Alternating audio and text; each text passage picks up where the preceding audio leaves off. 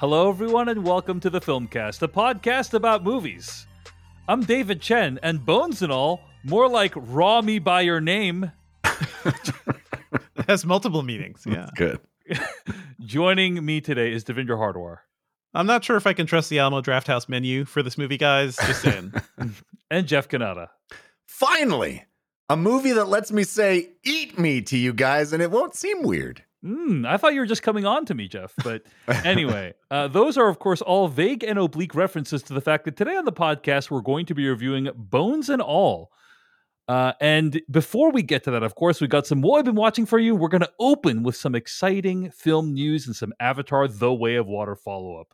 You can find more episodes of this podcast at the filmcast dot com. Email us at slash filmcast at gmail dot com.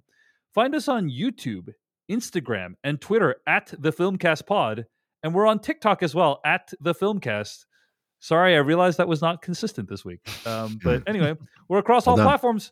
We're posting videos on all those platforms. Check them out. Jeff is starting to go virals on the TikToks this week. Mm. Oh, very exciting. Yeah. It's my new career, guys. Mm-hmm, mm-hmm. Um, but, you know, on that note, the reason you're going viral, Jeff, is because of your opinions on Avatar: The Way of Water. And I wanted to share... How awesome my opinions were, you mean? Totally. I wanted to share some follow-ups uh, about Avatar: The Way of Water, okay? So uh, let's just start off the bat and say we're, we won't talk about um, anything about the plot or spoilers for Avatar: The Way of Water in the conversation we're about to have. Um, but I did just want to say I'm very grateful for all the positive reception to last week's episode. I thought we got some very nice comments. Mm-hmm. Yeah. Um, people reaching out and saying they really enjoyed the conversation, congratulating us on seven hundred episodes. That's great. That was all very nice. Um, so thank you if you were one of those people. Mm-hmm. Now let's hear um, from everybody who agreed with you, right? No, I mean, I'm, I'm, here's what I am going to say. Uh, we got this email from, uh, I'll read a couple emails, okay? Mm-hmm. So th- these are mostly about the format of Avatar, which was shown in differing frame rates. I read, for like, I wanted to correct something from last week's episode, um, we, which is just to reaffirm something that Devindra said, which is that Uh, in Avatar: The Way of Water, if you see it with high frame rate or variable frame rate, the frame rate changes throughout the course of the movie. And on last week's yeah. episode, I said, there's no way James Cameron could have intended for it to be like this. And Devindra was like, no, I think he might have. And uh, since no, I, then... I said, absolutely. I didn't yeah, say, yeah. I think. Sure, like sure. I was commenting yeah, on yeah, this. But yeah, but yes, he has. He, he, I, I just wanted to reaffirm that, like, in the time since then, it's been made clear to me and brought to my attention that, like, yes, um... how we're seeing it in Avatar: yes. The Way of Water high frame rate is how James Cameron intends. He is, in fact, the president of the like variable high frame rate club. You know, he's been talking about this for years. Yeah, so this is the way. Yeah. So yes, this is this is his intention, and it is also one I don't like, but that's okay. Um, I did read a rumor, Devindra, but I'm not sure that like at times the frame rate actually went under twenty-four frames per second. Um, I wonder. Which... I wonder if that's just he had more control, right, and maybe that was a way to do slow-mo or something. That'd no, not not slow-mo, just like less frames, like like twelve frames per second. You know, just it looks very choppy by comparison. I don't hmm. I don't know. Hmm. I don't know. Like I, I cannot confirm nor deny. I've tried to search for it, but like it would I've certainly explain that. my experience um, yeah. watching the movie. Um, Chloe wrote into slash filmcast at gmail dot com saying, quote, I went to a Dolby three D screening of Avatar: The Way of Water at A M C. And I walked in five minutes late knowing I'd still have fifteen minutes of trailers, only to find that the screen was black. No trailers, no pre-movie stuff, nothing. Oh, no. We were shortly thereafter informed something was wrong with the projector, but it would be fixed soon. When the movie started, I noticed immediately that the movie wasn't in three D. Oh. Maybe it's because I'd seen the trailer in three D and knew things were supposed to have more depth, but I took my glasses off, and sure enough, there was none of the blur or double exposure imagery that typically denotes a three D movie. A couple of other people around me also took their glasses off. When I went to the bathroom at the midpoint, I noticed that nearly the entire theater still had their three D glasses on, despite the film not in three D. And I have to hmm. wonder, has it been so long since people saw a three D movie that no one was able to tell the difference? Are these I, film goers going to leave the screening and tell their friends not to see the movie in three D because it was, in their experience, lackluster? Were these people mm-hmm, enjoying mm-hmm. the film at all? I had a lot of questions that will forever be unanswered, end quote. I, I do wonder, we had a whole conversation about being the, the cinema hero, right? The movie theater mm-hmm. hero, being the person who goes up and says, hey, there's a problem in my theater. I need to see my Navi. Or just stand up and go, ladies and gentlemen, take off your glasses. The movie is not in three D, and you're actively worsening your experience. You're being lied to, ladies and gentlemen. Um, I, but no, that that that's. I wonder if this listener went up and asked, or if anybody asked, because it's like if you get to the halfway point of a three plus hour long movie, that's that's rough.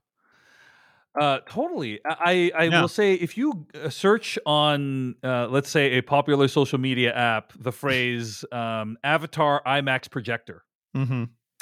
you will be inundated with countless instances of projectors breaking down. Oh, it yeah. does seem like uh, this is a problem. Yeah. yeah. Things yeah. were falling apart. Uh, I remember the the Blank Check folks just reviewed it, and uh, they had a similar issue in their New York theater. So it's like, it's messed up all over the place. Yeah, yeah. It's so, like...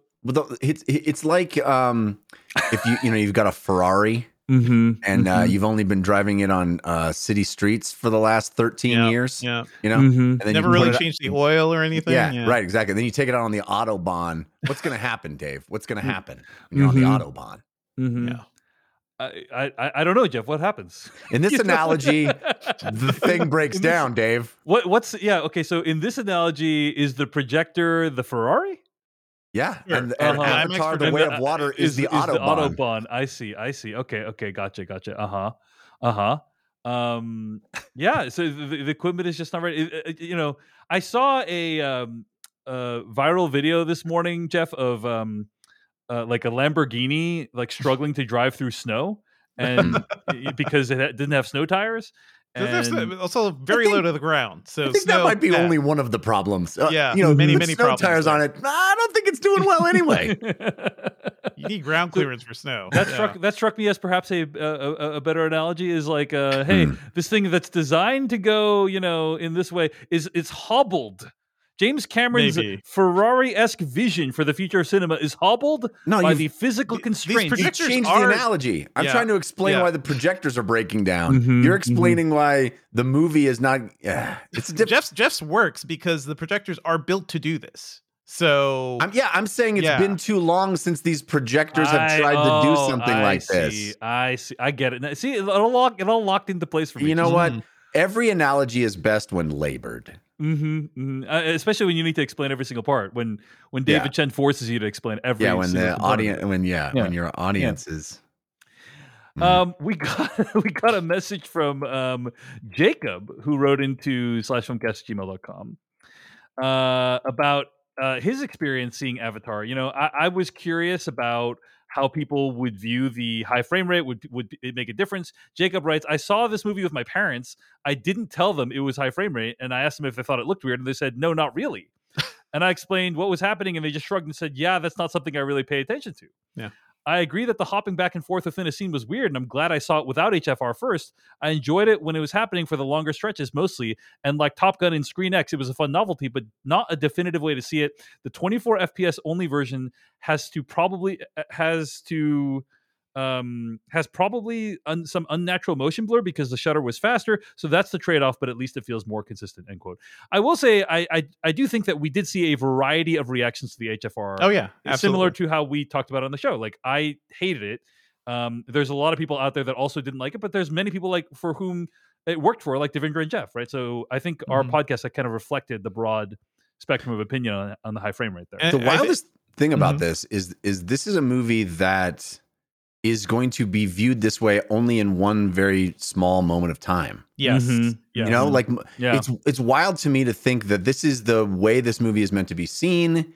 And yet for most of recorded history, you're only going to be able to, like, at least when the first Avatar came out, it kind of ushered in, you know, three D T Vs and three D Blu-rays and stuff. I feel like that's not going to happen again. mm-hmm, and mm-hmm. It's going to be harder and harder to even see this movie the way it was meant yeah. to be seen, which is why I'm already have plans to see it multiple times in theaters. It's, it just, it's a fleeting moment. That's mm-hmm. kind of the way things used to be though, right? It's so true. We're going back to those it's old uh, beautiful cinema screens and people had tiny T Vs at home. Uh, or not are, being able to watch things at home at all back in yeah, the day. Not at all. There yeah. are ways to get high frame rate um, at home, but you don't get the three D, right? So Gemini Man and Billy Lynn's Long Halftime Walk have four K Blu-rays. They go up to sixty F P S and they look really weird, but you don't get the extra depth of three D because That that's too much data because then you're putting two video streams like on there at yeah. once. So yeah, we have no way to do it. I don't think they'll ever make a way to do it.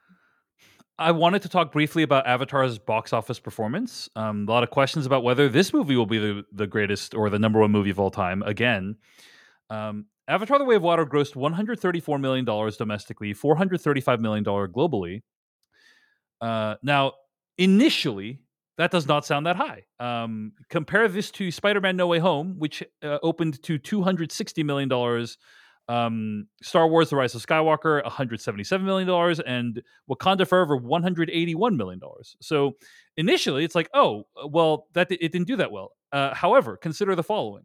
First of all, Avatar one, in its opening weekend, made seventy-seven million dollars. So yeah, on yeah. any conventional scale, where you're like, the first movie made seventy-seven million dollars in its opening weekend, and the second movie made one hundred thirty-four, that is a breakout hit, right? Like, if this was not, if this was a normal movie that wasn't Avatar, we would say that's a breakout success for a sequel, okay?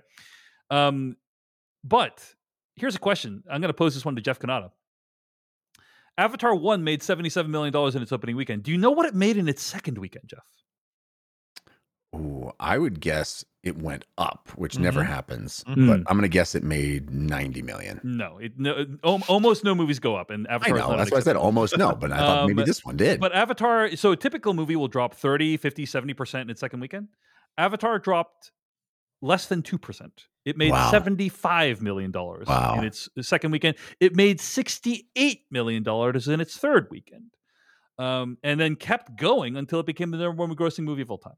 So we won't really know uh, how well Avatar: The Way of Water is going to do in the long term until probably, you know, the, the next weekend or the weekend after that. Uh, and we'll see how far it drops. But opening numbers are really promising, and a significant percentage of that box office came from premium format, IMAX, Dolby. Um, there's a lot of speculation that people are just waiting until those screenings are kind of calm yeah. enough that they can go see it, quote unquote, the way it's meant to be seen, because they've been sold out for a while. A yeah, lot of yeah, yeah. It's hard. It's still. hard to get into the IMAX screenings. Easy to get into the regular screenings. So, mm-hmm. uh, but so far, like when it comes to can James Cameron prove that people are still interested in the world of Pandora and going back to the World Tree, um, the answer is a unequivocal yes from mm-hmm. our audiences today. So yeah. Also, uh, Ch- China is like reopening to you and. That's well, that's something, yeah. yeah that, that, that's actually a sad story. So first of all, yeah. I, I was just joking about Pandora and World Tree. I was using Jeff's malpropisms. Yeah, I know. But um, China, uh, the China story is a little bit mixed because it's, it's definitely all over the place. Yeah, because the uh, the original Avatar made two hundred sixty million dollars in China. Okay, um, it opened in China this past weekend uh, or recently, and it made only around fifty million dollars. Uh, that is way under projections, and a lot of people are uh, attributing that to the COVID lockdowns that are going on in China mm-hmm, right now. Mm-hmm. So uh, COVID may, in fact, COVID. end up impacting the worldwide take of Avatar: The Way of Water in a huge way. So, I, I, But yeah. they are like slowly opening up too, and they're also feeling the impact too of being hit by COVID when so many people were locked down. So it's going to be a mix of everything for China, unfortunately. It's yeah, we'll we'll see. People, um, you know, the, the analysis I'm reading is like not super optimistic that they're going to yeah. open up in a big way soon. So, yeah. uh, but but I, I do think it's worth saying, you know, uh, who knows whether the movie will do well enough to justify making three, four, and five. But three, three is done. Three is done. Yeah, but like yeah, I think four and five is happening four, no matter what. Yeah, yeah. It's, correct, correct. But four and five specifically, right? Mm-hmm. Um, but I do think that James Cameron has again proven his doubters wrong that like this movie is a hit, and uh, and the question now is just how much of a hit is gonna is it gonna be? Is it gonna be a history making hit? Unlikely at this point, but it's gonna be probably a big one. We'll see. It's wild to be working at that scale where you're yeah. judged by are you going to be the biggest movie of all time? Like who mm-hmm. has, who has that the, that kind of pressure on their shoulders? Like, I mean, to be fair, he put a lot of that pressure on him. He has said, yeah. like, yeah. publicly, like, I made a pitch to the studio. This is a p- movie that needs to be one of the top five movies of all time in order to be successful. You know, like, wild, yeah. Um, but yes, I, I would agree. I would agree that, like, it, it, under a conventional metric, you know, this movie is doing really well, right? So, uh, no, no question there, in my opinion. Last thing I wanted to mention in terms of film news. Uh, is we talked on the After Dark, which was released, like part of which was released publicly, uh, about the mess going on at D C and how D C Studios is not doing well when it comes to the transition of power uh, to James Gunn and Peter Safran, who are now running D C movies. Well, one other thing we didn't even mention, one other travesty we didn't even mention during that conversation was how uh, Warner has recently started removing H B O shows from H B O Max, uh, and you know th- this this has happened rarely in the past, but like never at the scale that it's currently happening. Uh, and apparently the reason for this is tax and accounting. It's more Money. financially yeah. advantageous to take them off, and, and that this window is is closing, and uh, and so they need to like get these things off the service now and, and make it part of a write down, is my understanding. But the big news is that Westworld is going to be one of the titles that's removed from H B O Max, which is at, at one time was one of the biggest shows on H B O. Um, also, th- uh, The Minx is a show whose second season, I think, has basically been shot. It's yes. been made. Yeah. It was renewed yeah. for a second season. The second season was shot, and then they're like, we're pulling it off the surface. Ugh. It's yeah. canceled before it, e- it has even aired. Now, um, that show may still appear on a, a competing service like Starz, but uh, this is shocking. It, it's never happened at this scale before. Also, The yeah. Nevers, Raised by Wolves, uh, The Time Traveler's li- uh, Time Traveler's Wife, Gordita Chronicles, Love Life, Made for Love. This is everything um, we've been worried about with streaming, right? And yeah. these shows don't get physical releases, so you can't just like have it in your collection, you know? Correct. So correct. Stuff is rough. Yeah, yeah. I mean, uh, Westworld, you can get a four K Blu-ray, but like right, right, eighty percent right. of those shows you cannot buy on yeah. physical media. Like, I want to cannot... buy Station eleven. Station eleven. Station, Station eleven. eleven. It is there is no widely available Blu-ray mm-hmm. release of Station eleven. You cannot even purchase it on yeah. transactional video on demand right now. There, so there, there was a whole thing. Like Patrick Somerville, the uh, the showrunner, said, like, "Hey, people were pinging me. You you could like do an order on demand thing on Amazon for mm-hmm. some form of Station eleven." He had no clue. So something happened, but I don't know if people are actually getting discs. That that was the one that I was really afraid of. Honestly, yeah, it was like uh, Station eleven, brilliant show. I'm like, I want to make sure I own that show. It's impossible right now. Mm-hmm. Uh, I think there was like a limited run Blu-ray, but like it's you, you cannot easily buy it. Yeah. Um, so I think this underscores, hey, like for me, it underscores you have to own the stuff that you love. Got to own the stuff, um, and also like what what what do you think is going to happen? It's going to start. It starts with P, ends with assy. So uh, you know it's it's going to get people the, doing a lot of that stuff again. The Pagrassi, the Pagrassi, uh, Pagrassi High School remake yeah. is uh, is going to be canceled. Is that what you're saying? Yeah. Um, but yeah, I, I, I this is it's it's yeah, stunning. It's, it's, it, it seems like H B O Max, Warner, they're single-handedly trying to, you know, return piracy to its to its absolutely it's, you know, it's you insane guys, they're all winking at us like you guys know how to get this stuff, don't don't even you know we know you know your uh was it the the Fire T V boxes that people are buying with all the free movies and stuff, like that that's a thing. They just it's availability and convenience, and for a while mm-hmm. there was there was such uh convenience and availability that I I think we saw a huge dip in piracy. Yeah. And now it's I, it feels like they're doing everything they can to bring it back. It's wild. Yeah. Um, C- Catherine Van Arendonk over at Vulture wrote a great piece about how this time it feels different. Like with Westworld coming off, it feels very different. Yeah. Um, because we, we've never seen like th- that is a show that defined the network, right? Mm-hmm. Like that helped yeah. define H B O. Um, tens of millions of people watched it at its peak. They spent hundreds of millions of dollars making the show. Uh, and so for them to just be like, yeah, it's not worth having on the service anymore, it, it's really shocking, and also reinforces uh, the need for a T V equivalent of the Criterion Collection. Mm-hmm, you know, like mm-hmm. there's no T V equivalent of Criterion, where it's like these are the greatest shows that we're going to preserve in some way. Uh, and so, and when you see a show like Westworld removed, um, it, it really makes you, you know, I'm like, what's next? Like The Leftovers, The Wire, The Sopranos, you know. Um, Fortunately, there's physical releases of many of those, but I am mm-hmm. like the second there's a Station eleven Blu-ray, I am buying it. You know what Absolutely. I'm saying? So first like they Shop came Factory. For my Infinity Train, and I said nothing. Mm-hmm. You know mm-hmm. what I mean? Oh man, R I P Infinity Train. Yeah. But Shout Factory does do a lot of that stuff. It just doesn't have the prestige of a Criterion, but they do collect all sorts of T V shows and re-release mm. them. Yeah, but like, yes, that that is true. So no, no, you're doubt the only there. One. From what I can tell. No, yeah. no doubt there. But also like they don't have a lot of these shows that, you know, yeah. a, a lot of these prestige shows. So, so anyway, uh, own the stuff you love, uh, make sure you have a hard copy or soft copy, you know, whatever it is, because you never know when it's going to be taken away from you. But hey, can anyway. I ask you guys about one other topic? I know I didn't yeah.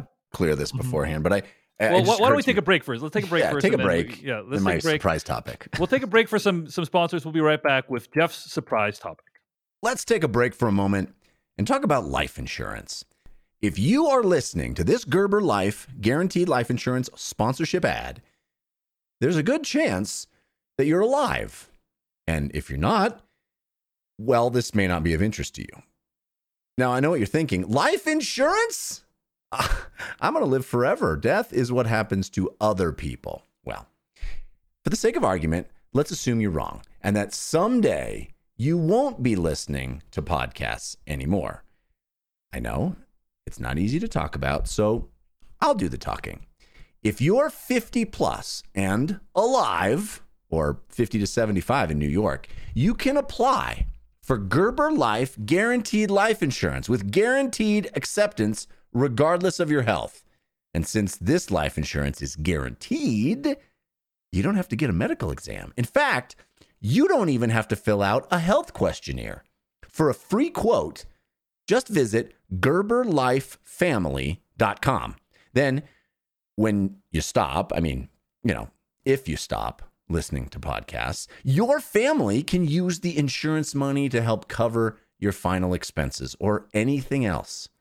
Your kids already inherited your ears, allergies, and questionable singing voice. Don't make them inherit your final expense tab too. See the website for terms and restrictions. All right, go ahead, Jeff. You know, we, we were talking about the uh, Avatar box office, and uh, it, it just wild to me. If you'd asked me five years ago if, you know, we would be comparing Avatar sequels box office to the Top Gun sequels box office, mm-hmm, as far as a, you know, yeah, metric for, it's, it's it's pretty wild.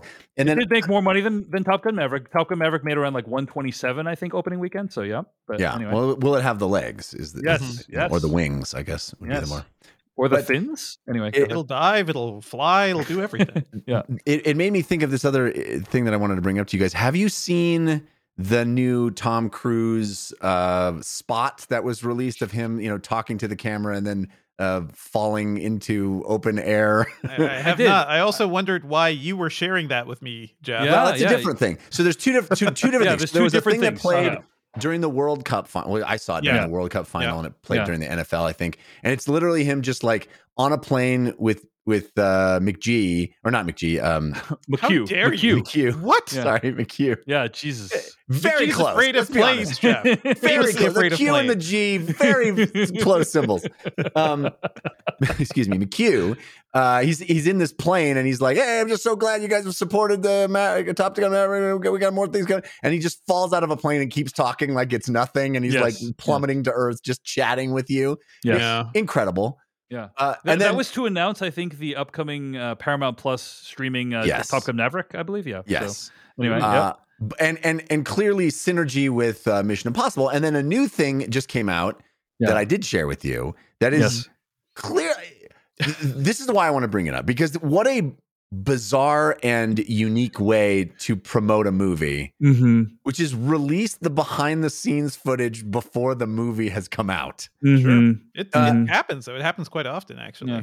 Does times. it? Yeah, yeah, it does. It happens yeah. all the time. There are featurettes all the time online. Well, I don't know. This, uh, I guess that's true. But I, but this felt felt to me very, uh, very different. This movie is is quite a ways off, and they're showing the showing the planning and execution of the biggest stunt in the movie. Yeah, so I have seen the trailer. I have I'm not. I have not watched this video. Everyone I know has told me this video is incredible. It's yeah. incredible. I have, not, I have not watched it. I'm going to save my first viewing this, of that. This is situation. worse than the trailer, though, Jeff. Yeah, I, watch yeah. this. Yeah. I, I disagree. It's it's it's not the movie. It's not in. Co- it's not contextual. Yes, uh-huh, unfortunately, uh-huh. I would like to it's not know that this stunt, stunt was in the movie. Yeah, but yeah. I li- like to not know this stunt was happening. Yes, but I already knew this stunt was happening. So it is literally just the planning and execution uh, of this stunt, mm-hmm, and yeah. it, it and it it is it is an extraordinary it looks great vision yeah. into the lengths that Tom Cruise will go mm-hmm. to entertain us and, you know, to test himself. And I feel like there is a list, and that list is Buster Keaton, mm-hmm, Jackie Chan, mm-hmm, Tom Cruise, yeah. right? Yeah. That's the list. There's no nobody else that does that is that, right? I have many complex thoughts on this. Yeah, um, there's a lot going on one, there. One, one is, right, obviously, like, and people have pointed this out, that like Tom Cruise uh, ar- ar- arguably has facilitated and or encourages human rights violations through his religion. But putting that aside, I, I, I cannot deny what you're saying, Jeff, yeah. which is that putting aside the, the cult, yes. putting aside the cult, the guy has put himself on the line, his his body on the line, um, to entertain us. And uh, I I remember watching all the special features for, I think it was Fallout, and it's odd how many of the special features are centered around the idea that Tom Cruise actually did this incredibly dangerous stunt. Mm-hmm. Um, like it's like they're they're kind of like bragging about like he almost died, which is just a weird thing in my opinion to brag about. It also makes me wonder, um, like I, I hope he doesn't. Like I, I hope, hope something doesn't. doesn't but I feel like he him. keeps testing it. So, yeah, he keeps testing. Yeah. You know, and uh, so so that's also a thing that's on my mind. But then uh, I just watched like uh, my wife and I want my wife wanted to watch like the action scenes from Top Gun Maverick this weekend. That's true love, by the way. Yeah, and she's yeah, like, let's yeah. put on Top Gun Maverick, which, by the way, I have on like four K digital, and the mm-hmm. um, it's cool because it actually fills up the the whole screen during the nice. IMAX sequences, so that's nice. Yeah. And I I get really like uh, weepy at this part when so extremely minor spoiler for Top Gun Maverick, but towards the end of the movie, there's the scene where he's standing on an aircraft carrier, and he's like. He's looking into the ocean and he's like, talk to me, Goose. And, you know, the the other army person or the not army, but the, the other military person is like, you're where you belong, Maverick. You know, and I, I get really emotional watching that. First of all, because the score is incredible, but also because the movie is about Tom Cruise.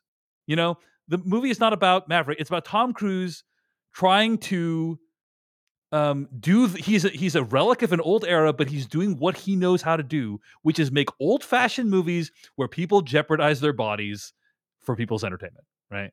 And this is all Tom Cruise knows how to do, basically at this point. Yeah. And there's something, I, despite all the other stuff around Tom Cruise, there's something really poignant about that. You know? I think that's so. beautiful, and I think that's accurate. But I also think there's there's a finer point on it, which is.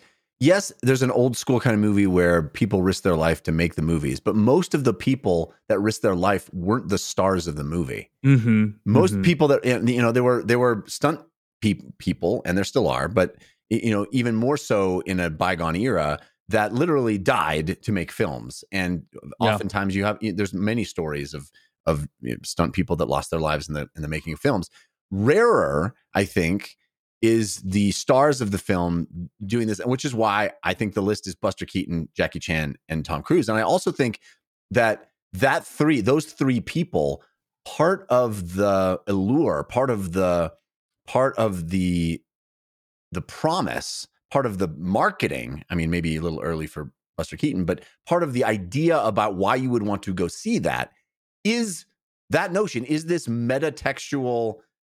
Uh, uh, you know, th- this meta um, thing that you're witnessing, which isn't the context of the character in the movie. It's the context of the very, uh, the very well-known star mm-hmm. doing something that is risky. And I think, you know, Jackie Chan very much was selling that. Buster Keaton very much was selling that. And Tom Cruise mm-hmm. is very much selling that, that yeah. which is why you see the advertisement for his movies are stunts. Like this, the ad is a stunt, yeah. you know, like the hey, cover of Rogue Nation is Tom Cruise hanging off the edge of a plane, you know, like, yeah. yes. Well, yeah. not even, yeah. not even that, but like this, this thing we just saw, which played during the World Cup, which is, hey, I'm Tom Cruise. I'm talking to you, but in order for you to listen to me talk to you, I have to be plummeting to the earth. Mm-hmm. For real. Mm-hmm. Like yeah. it's, it's a wild thing that he's like moved into this space.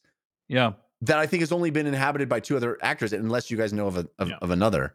He's that's also a great, that's a great pantheon, Jeff. F Y I, it's, I, yeah, I, I it's, think it's, it's a good group. Yeah. My question is like, a, clearly he's pushing things because like he can only do, the, do this for so long. I feel like he has to do some some space thing. And they were like, um, there, there was chatter about him yeah. doing something yeah. around. He's that. still doing that, right? Is there? Is I that think canceled? that's still that's still in that's still yeah. a possibility. Is him him doing a movie that's partially set in space or set in space?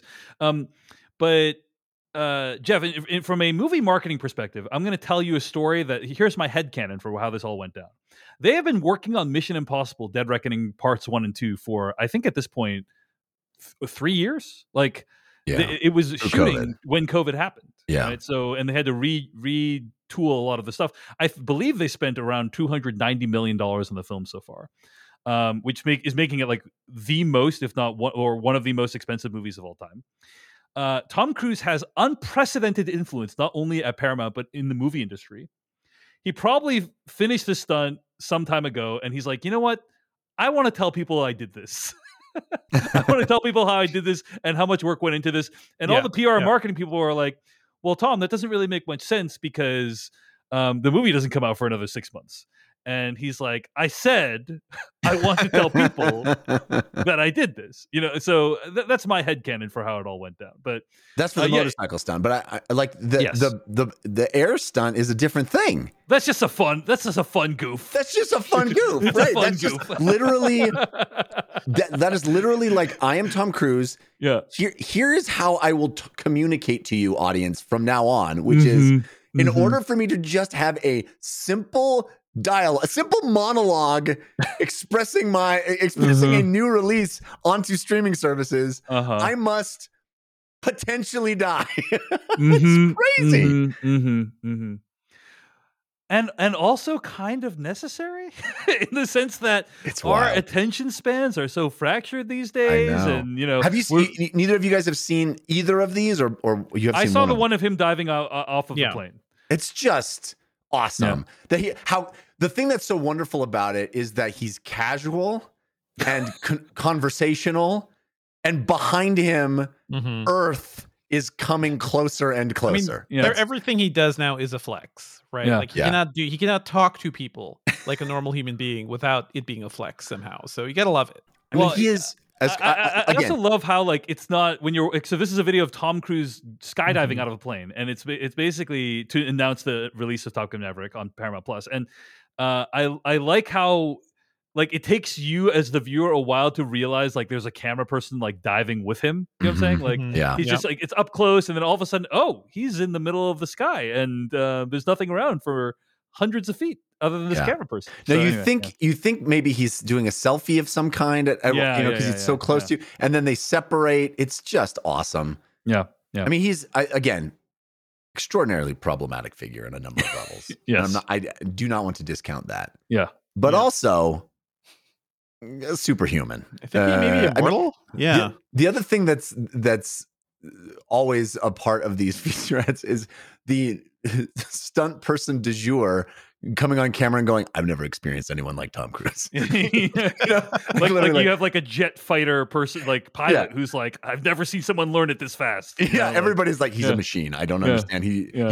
he, he, I've spent forty years of my life learning this, and Tom Cruise found it in a week. You know, it's yeah. like, it's crazy. Tony Stark built this in a cave with a box of scraps. Exactly. Basically. Yeah. yeah. So anyway, um, Uh, but yeah, if if this is the stuff they're releasing now, Jeff, I know. You know, who knows what they're going to put out when Dead Reckoning Part One approaches. He did. He did say it's the biggest stunt in our movie, and I'm like, mm. well, are you really going to shoot your load now? Yeah. Like, mm-hmm. uh, July fourteenth, twenty twenty-three, guys, a date that will be long remembered. Okay, it's sooner than you think. Yeah.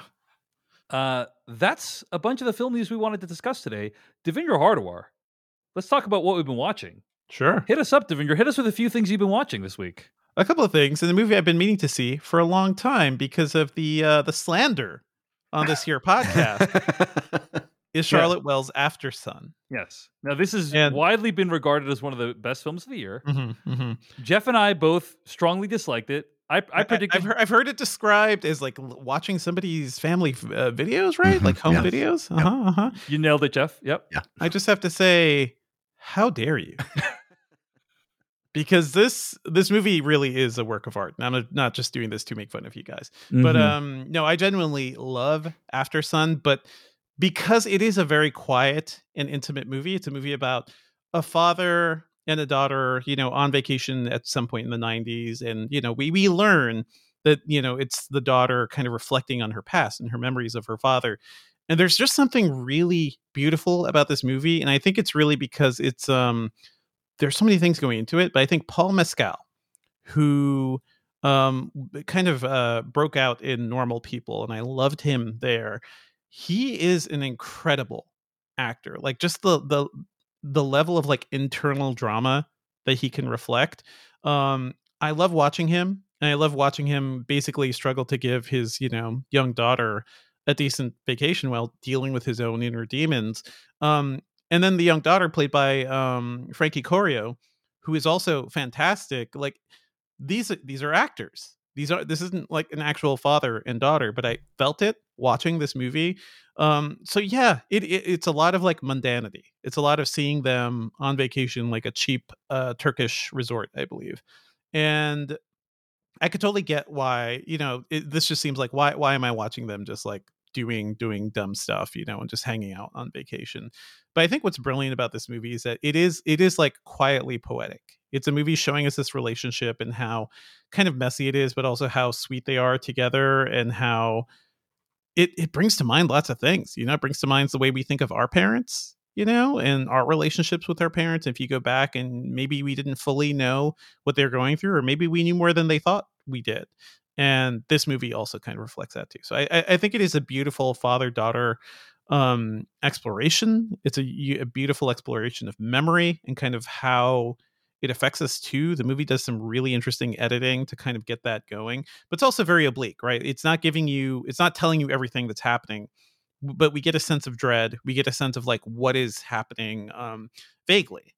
And I found that just really, really affecting. So honestly, I, I wish I could have just sat and watched more of these two, because I feel like maybe I wanted more from what the movie was telling us or what it was actually trying to say. But I, I love this movie, guys. So yeah, I'm, I'm sorry it didn't work for you, but I, I can genuinely see like why it is so um, beloved, because I'm, it's really something special. I'm so glad, A, you liked it, and B, that we have one positive yes. review of this movie on the Filmcast. I, I agree. Lest, I had to save, lest, I had to save us. Lest our credibility be completely exterminated in the critical community. Yeah. Um, yeah. So thank you for that, Devindra. But the movie is Aftersun.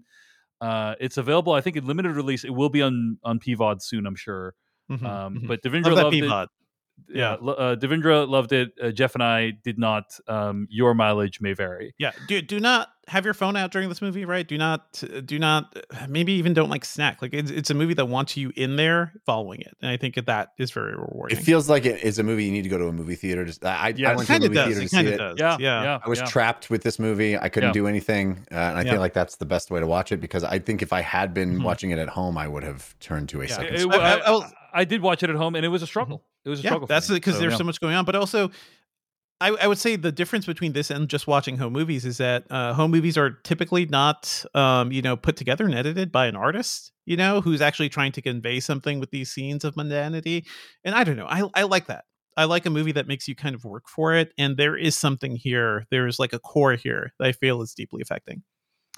All right. That's Aftersun. And it is out in limited release right now. Devindra Hardwar, what else have you been watching yeah. this week? I also watched Armageddon Time, James Gray's movie that's sort of about his life and things he's he was going through as a child in Queens.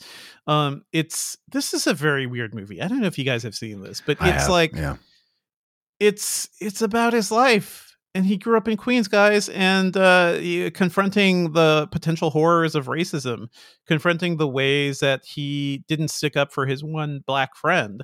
Um, this movie is strange because I feel like compared to The Fabelmans, which felt super glossy and like very, it didn't feel like it was like working through things. It didn't feel like it was challenging the past or anything mm-hmm. like that. I really mm-hmm. like The Fabelmans. It's super entertaining. Um, this movie is kind of interesting because um, it is a director saying, man, I I really messed up when I was a kid. Like I could have done more. And you can kind of feel the guilt in here. Um, but it's also a very strange film, too, because that's only just one part of it. Another part of it is like him going to a school that is uh, was sponsored by uh, Trump's father, too. And they play a big role in this, too. It, you know, it's a movie that's like looking at our society by giving us a glimpse of, was it the seventies or eighties? Um, and it, it's trying to like respond to us in that way. I just find it kind of unique and interesting. I like James Gray. It didn't fully work for me though, because part of me is wondering like, who is this movie actually for? It feels like this movie is mainly for James Gray and saying like, man, I really screwed up when I was a kid. Mm-hmm. And I, I wish it kind of had gone more deep or something with that. So mm-hmm. yeah. That's Armageddon Time. Jeff, I know this is a movie you actually really liked, right? Uh, no, I wouldn't oh. say that. Um, I, I, I don't think I really liked it. Um, Sorry. It, I, you know, I found uh, certain parts of it compelling, but no, I, I, it, mm-hmm. it was not a movie that I loved. Got it. Got it. Uh, I, I have heard mixed things in general about it. So um, yeah. that's Armageddon Time. And I believe you can rent or stream it right now uh, on video on demand. Yep. Devindra, what else are you watching? I want to shout out Fleischman Is in Trouble that Jeff talked about a couple yeah. of weeks ago. And I also want to say, like, God damn, this show is incredible. Yes. Like, It is, my wife and I are like going through it very quickly. We're about halfway through right now. And it starts with being a show about Jesse Eisenberg dealing with, um, you know, the fallout of his divorce and uh, ha- having basically a new life and finding how fun and exciting being single in New York can be. Um, but it's also a show like about the reckoning of a relationship and how things fall apart and also how your friends kind of see you too. It's really, really fascinating. Um, so I would say typically I, I don't, I don't, really enjoy seeing shows about like Upper East Side New Yorkers because I find like that specific area of New York to be really annoying. You go there to go to the museums and that that's kind of it. Um, but I think the show is kind of fascinating because it, it is sort of like an anthropological text, I think, just showing us the way uh, folks live there. It also shows us like different uh, different shades of Jewish life too. And that that just adds some really nice texture to the show. But do you have to say Claire Danes is incredible in this. She's doing a lot of Claire Danes face where I think she does some of the best face acting of, of anyone out there. We have learned this in Homeland and so many other things. And Lizzie Kaplan.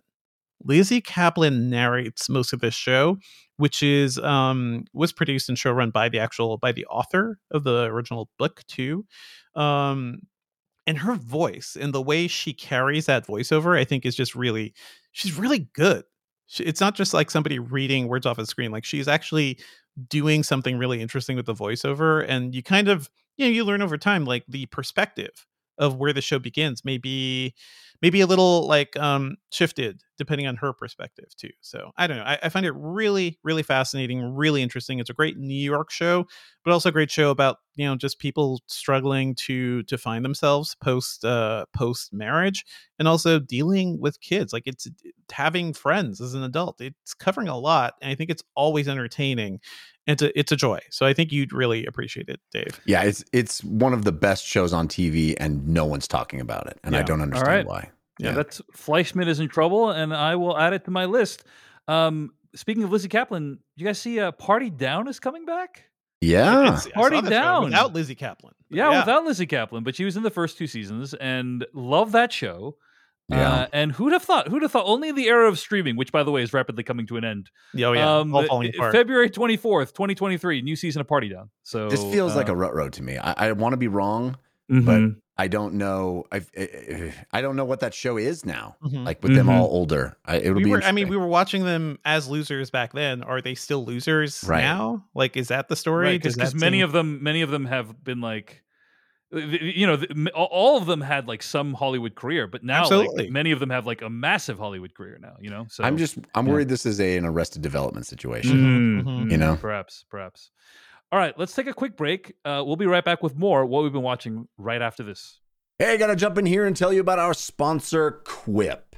Have you ever been at the dentist and the dentist is like, oh, hey, uh, so how often are you flossing? And you're like, every day, lying through your teeth, lying through your teeth that you're flossing every day. You're not flossing every day. Well, guess what? Quip makes it easy to stop lying to your dentist, build better habits, and try feel-good flossing with their new rechargeable cordless water flosser. The rechargeable cordless water flosser hits all the right spots with gentle or deep clean pressure at the touch of a button. It has an extra wide lid that fits right under the faucet and fills up in seconds. And the cordless rechargeable battery lasts up to eight weeks with daily use. No bulky charging dock or tangled cords. It blasts away plaque and, you know, popcorn, if you're like me, with precision. Thanks to the three hundred sixty degree rotating magnetic floss tip that snaps into place. Easy to control water flow that leaves you feeling squeaky clean. And it's got that sleek and slim design to keep your countertops as clean as your teeth. Trust me, take the plunge into feel-good flossing. Go to getquip.com slash filmcast right now to get your first refill on floss tips, brush heads, and more for free. That's free. Getquip.com slash filmcast, spelled G E T Q U I P dot com slash F I L M C A S T, Quip, the Good Habits Company. All right, Devindra, anything else you've been watching this week? I also want to shout out another, uh, honestly, one of the best things on T V that I don't think many people are talking about, except maybe within horror communities, is uh, Interview with the Vampire, which is a new show that's on A M C Plus. It's a modern retelling of the Anne Rice book. And guys, just have to say, holy shit, this show is is incredible, because um, it, it is doing some really interesting, interesting things to like bring the story to today. Um, I think it's more interesting than the movie, which was always, it was a great, that movie was like a nice aesthetic piece. I think like it always looked cool and it had a great vibe. I just never fully uh, fell in love with it, but the show just goes deeper. It goes deeper into the relationship between Lestat, the vampire, and Louis de Pontet-Dulac, and the actors playing them are also incredible.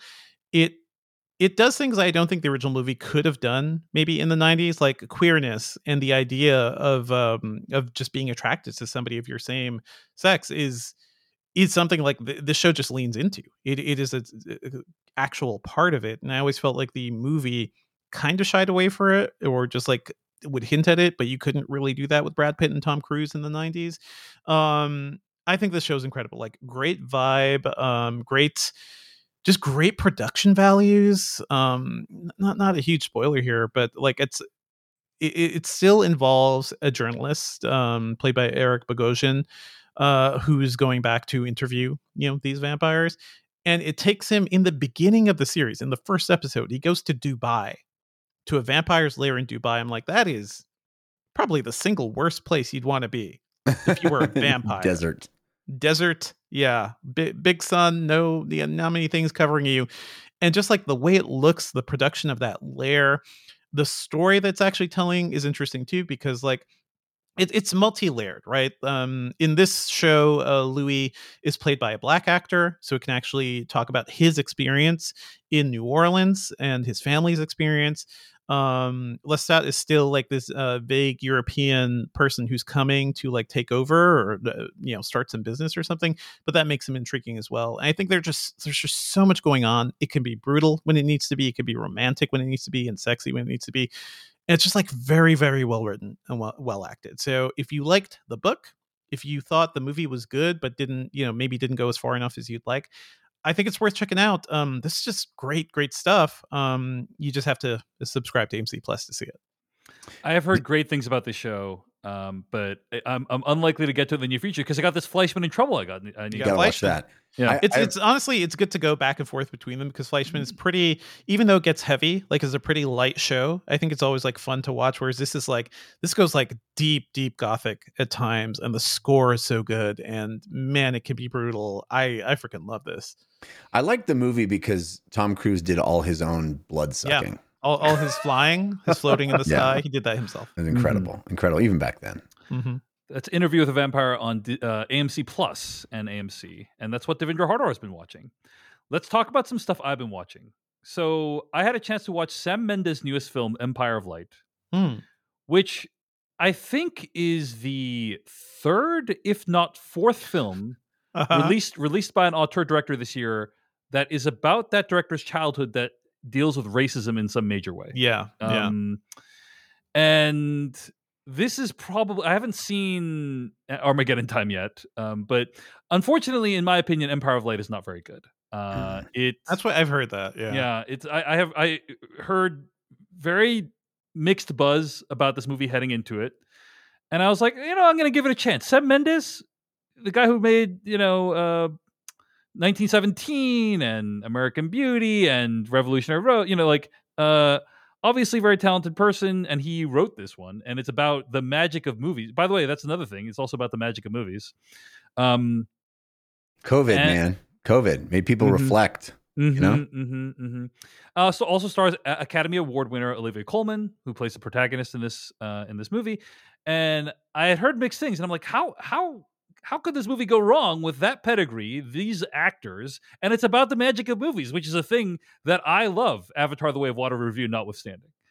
Um, and uh, I guess the way I would describe this movie and like why it's disappointing is it ultimately just feels incomplete from a story perspective. Like it feels like, okay, they're bringing up this, uh, like like Olivia Colman's character, uh, it's revealed very early on in the movie has had some kind of medical issues, and so we go, oh, we're, and I'm curious where that's going. And and the the place that it goes is not particularly interesting or satisfying, in my opinion. Um, but also, uh, for a movie called Empire of Light, that's theoretically about the magic of movies, it doesn't really spend that much time reflecting on the magic of movies, in my opinion. Um, and so it ends up kind of not really being about anything to any meaningful degree. Uh, and unfortunately, I found it to be like overall f- fairly dull. And it, it's one of those movies where you get to the end and you're like, that's it? That's the whole movie? You know?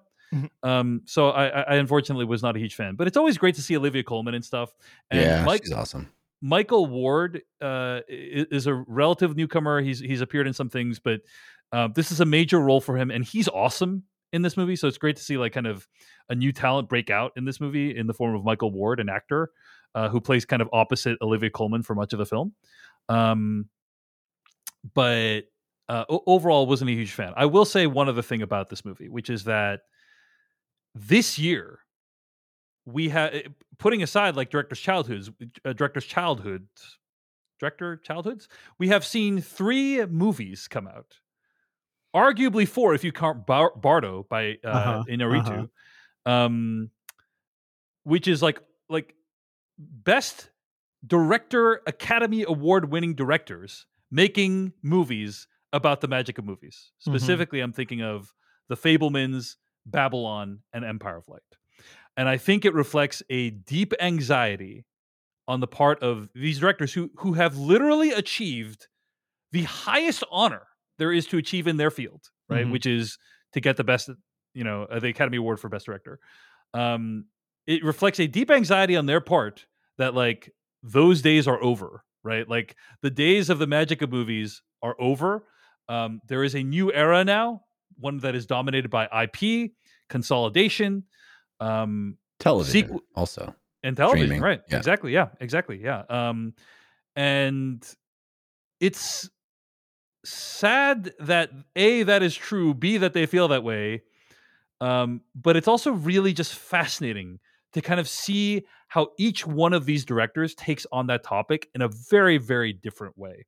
With and it, it's a very kind of um specific to each director, like, like with The Fabelmans, it's like a kind of uh at its worst you could describe it as like a saccharine and sappy uh family coming of age story. At its right, best right. You could say it's like a very earnest, emotional, heartfelt tribute to to movies and love of movies. Babylon is just an outrageous, bombastic time, you know, that ha- is kind of inspired by the likes of P T Anderson and Martin Scorsese in terms of its style. And it's just really out there. And it's very kind of similar to the Chazelle that we saw in Whiplash and La La Land. Um, and then Sam Mendes, of course, makes a ponderous, slow-paced, you know, uh, kind of play-like drama with these people kind of in the small seaside British town um, who work at a dying movie theater. And and it's like, it, it's a different take, but they're all saying the same thing, which is, weren't the movies magic, guys? Well, yeah, but magic? I mean, I you think, know? honestly, if you look at it, there are these are filmmakers of different generations, mm-hmm. but they are all generations that went into a room that wasn't their house, looked up at a giant screen, yep. saw a projector shooting light on it, and were inspired to do that for a living. Yeah. And what yeah. they see around them is that reverence for that experience absolutely fading away. Yep. The, yep. The, just, there's an entire generation of, of young people who just have no reverence for that. That is not, mm-hmm. that is not the inspiration point. That is, there's no feeling yeah. that there's anything special about going to the movie theater. Yeah. Uh, you, you have screens all around you and the content is king, and however I can consume it, I will consume it. And I think right. that that is, Uh, that's a sea change that is being reckoned with by all these people whose livelihood and, um, mm. you know, and and dream life and all, yeah. all the things they've aspired to are sort of being devalued by an entire generation of people. Well, why, why watch scripted content when you can watch influencers, mm-hmm. right? And watch mm-hmm. them all day. Yeah. So well, yeah. W- well said, Jeff. And also, I'll say um, every one of those movies has that shot of a person in the theater looking yes. up at the light on the screen, you know, and yeah. it's like that that moment holds magic for many directors. And it's a moment that probably is going to be lost to a lot of people. So yeah, and anyway. You can argue, you know, Tarantino's been doing that with his last couple of films too, um, mm, in a no, different, totally. very different way. But totally, yes, totally, you know? yeah, yeah, yeah, yeah, yeah. No, very good, very good. Yeah. Uh, anyway, that's Empire of Light. I didn't love it. I want to mention this other movie I saw called E O. E O. Uh, Devindra, you mentioned this movie a few weeks ago. This is mm-hmm. a prequel to Captain uh, E O before he gets mm-hmm. promoted. mm-hmm. Mm-hmm. Uh, this is a movie about a donkey. Love it. Donkey. Love donkeys. It's about okay. a donkey who wanders around um, having adventures. Mm, That's basically sweet. kind of the whole the whole movie. B- big year um, for donkeys, to be honest. Like, mm-hmm. yeah. Big year mm-hmm. for donkeys. Love mm-hmm. them. Love a donkey. You should see E O, which, by the way, I, I don't even know. Like, I watched this on a screener. I don't even think you can see it in theaters. I'm, I imagine it will be available on video demand in the near future. Mm-hmm. Um, you should see E O because there's no other movie like it. That's uh, why I've been year, looking you know? forward to it. Yeah, I, I will say that, like, you know, I saw Gunda, uh, which is a, a, a, another movie that's about animals. Mm-hmm. It's about like a, a few animals, and it takes place entirely in black and white. There's no dialogue in the entire film. And it basically just follows a pig through its life. And it's a fascinating movie. I really liked Gunda a lot. Yeah. I E O, talked about Cow recently. Yeah, you talked about Cow, deal. Andrea Arnold's yeah. movie Cow recently, right? And uh, I'm sure that's very different than both Gunda and E O. Because well, E O... the shell goes in that same category. How? It's true. Dare you? Um, E O is really, really different than Gunda. It's like stylistically Gunda's opposite. Um, it's impressionistic. There is heavy use of, you know, really modern camera techniques like point of view shots and uh, heavy sound mixing and just really creative camera angles and uh, dreamlike sequences that don't even you don't even know where you are when these things are happening. Um, but it's about like this this donkey who like wanders around and like encounters these humans, and then you kind of like are exposed to. Um, their situation. Think of like, think of like Banshees of Inisherin mm-hmm. from the donkey's perspective. More like Warhorse. Wow. You know, Warhorse yeah, yeah war. Warhorse is like another great example, right? But basically, yeah. like you know, like imagine like the donkey like wanders into these two people's like feud, and then like you get a you get a, like a little taste of like what's going on, and then like the I, donkey, I would watch that movie. I'm just the donkey, you, like, you're making wa- me yeah. want to watch this real bad, Dave. Yeah, and then the donkey like wanders off and goes to, like encounters another group of people and like what their situation is. And there is just some wild sequences in this movie. Um, just like, but, but I, I, you know, I don't think the movie accomplished what it was trying to accomplish with me personally, which is like, it wants you to see that these creatures, like these, this donkey E O, like has a soul and has a personality and so on. I did not see that personally. I thought the donkey was very cute, you know. I, I and I do think like animals like have consciousness, right? But you I didn't say get, F I, this donkey. No, no, but I didn't yeah. get I didn't I didn't get that through the film, is what I'm trying to uh-huh, say. Uh-huh. Um, but what I did get through the film is this idea that like, wow, humans suck. You know, like like like when you view humanity through the lens of somebody who does not gi- give a crap about our problems, it's like, man, humans are so destructive and and hateful and irrational all the time, you know, and it's just, it's just kind of like what you know. It's like what if you viewed humanity through donkey's eyes, you know? And it's like, um, all donkey wants to do is eat some vegetables and see some cool things, and that's that's and wander the fields and see some cool things, and that's like a good life. Yeah, know? I'd like that life. I'd like yeah. that life. So. Uh, I think it's worth checking out because it's so weird and interesting and out there. It's one of those movies where if it was play, if it was like projected against the wall in an art museum, it would feel right. You know, like that's mm-hmm. it's just some of the sequences and the visuals are so weird. And I'm just gonna say, you know, actually, you know, I don't want to spoil it. I'll just, you know, I'll just, I'll be even more vague, and I'll say that like there is a an actor that shows up towards the end of the movie that is uh, really awesome. And uh, I'm not going to say who it is, and I'm not going to say what they do. But when they showed up, I was like, shit's about to get real. And it did. And that's all I'm going to say. So that is the movie E O. And I don't even know how you can watch it. I watched it via screener, but uh, I really, I, I, I liked it. I think it's worth checking out. So, um, okay, we're running a little short on time. So I will maybe skip Harry and Meghan, which I watched all six hours of this past week. Mm. And perhaps talk about it next week. But Jeff Cannata, um, Tell us about what you've been watching this week. I uh, I checked out the new, new Netflix film from Guillermo del Toro, Pinocchio. Pinocchio. Either of you guys watch this? Uh, yeah, I'm looking forward to it. I, I watched the first hour and then I had to take a break, and I'm planning to get back to it this week. I know, like, you know, I had some... Um, it's I'd never like to watch a movie in parts, you know, but I watched yeah. the first hour and I was intrigued um, because the movie really does make the story of Pinocchio feel as horrifying as it should be, right? I guess. Is that, it should be is a strong term, I guess. Mm-hmm. But it is. It does make uh, Pinocchio horrifying. It, if you said to yourself, you know what, you know what Pinocchio needs? It needs Jiminy Cricket explaining mm-hmm. to Pinocchio what grief is. Mm-hmm, you know mm-hmm. what Pinocchio needs? Mm-hmm. It needs a song about death. Mm-hmm, it, mm-hmm. You know what Pinocchio needs? Mm-hmm, it needs mm-hmm. a sequence when Geppetto is drunk off his ass and crying himself to sleep. You know what? You know what Pinocchio needs? It needs fascism to be mm. front and center, and fascist youth. You, you know what Pinocchio needs? Pinocchio needs to be tempted into the military to support Mussolini. You know what Pinocchio needs to make it... Sounds really... like you really like this movie, Jeff. I think this movie is uh, swinging for the fences. First of all, this is a stop-motion film. I love the art of stop-motion mm-hmm. filmmaking. I think it is intriguing and gorgeous at its best. Uh, I am always compelled by it. There is no other form of filmmaking that is so immediately and obviously effortful.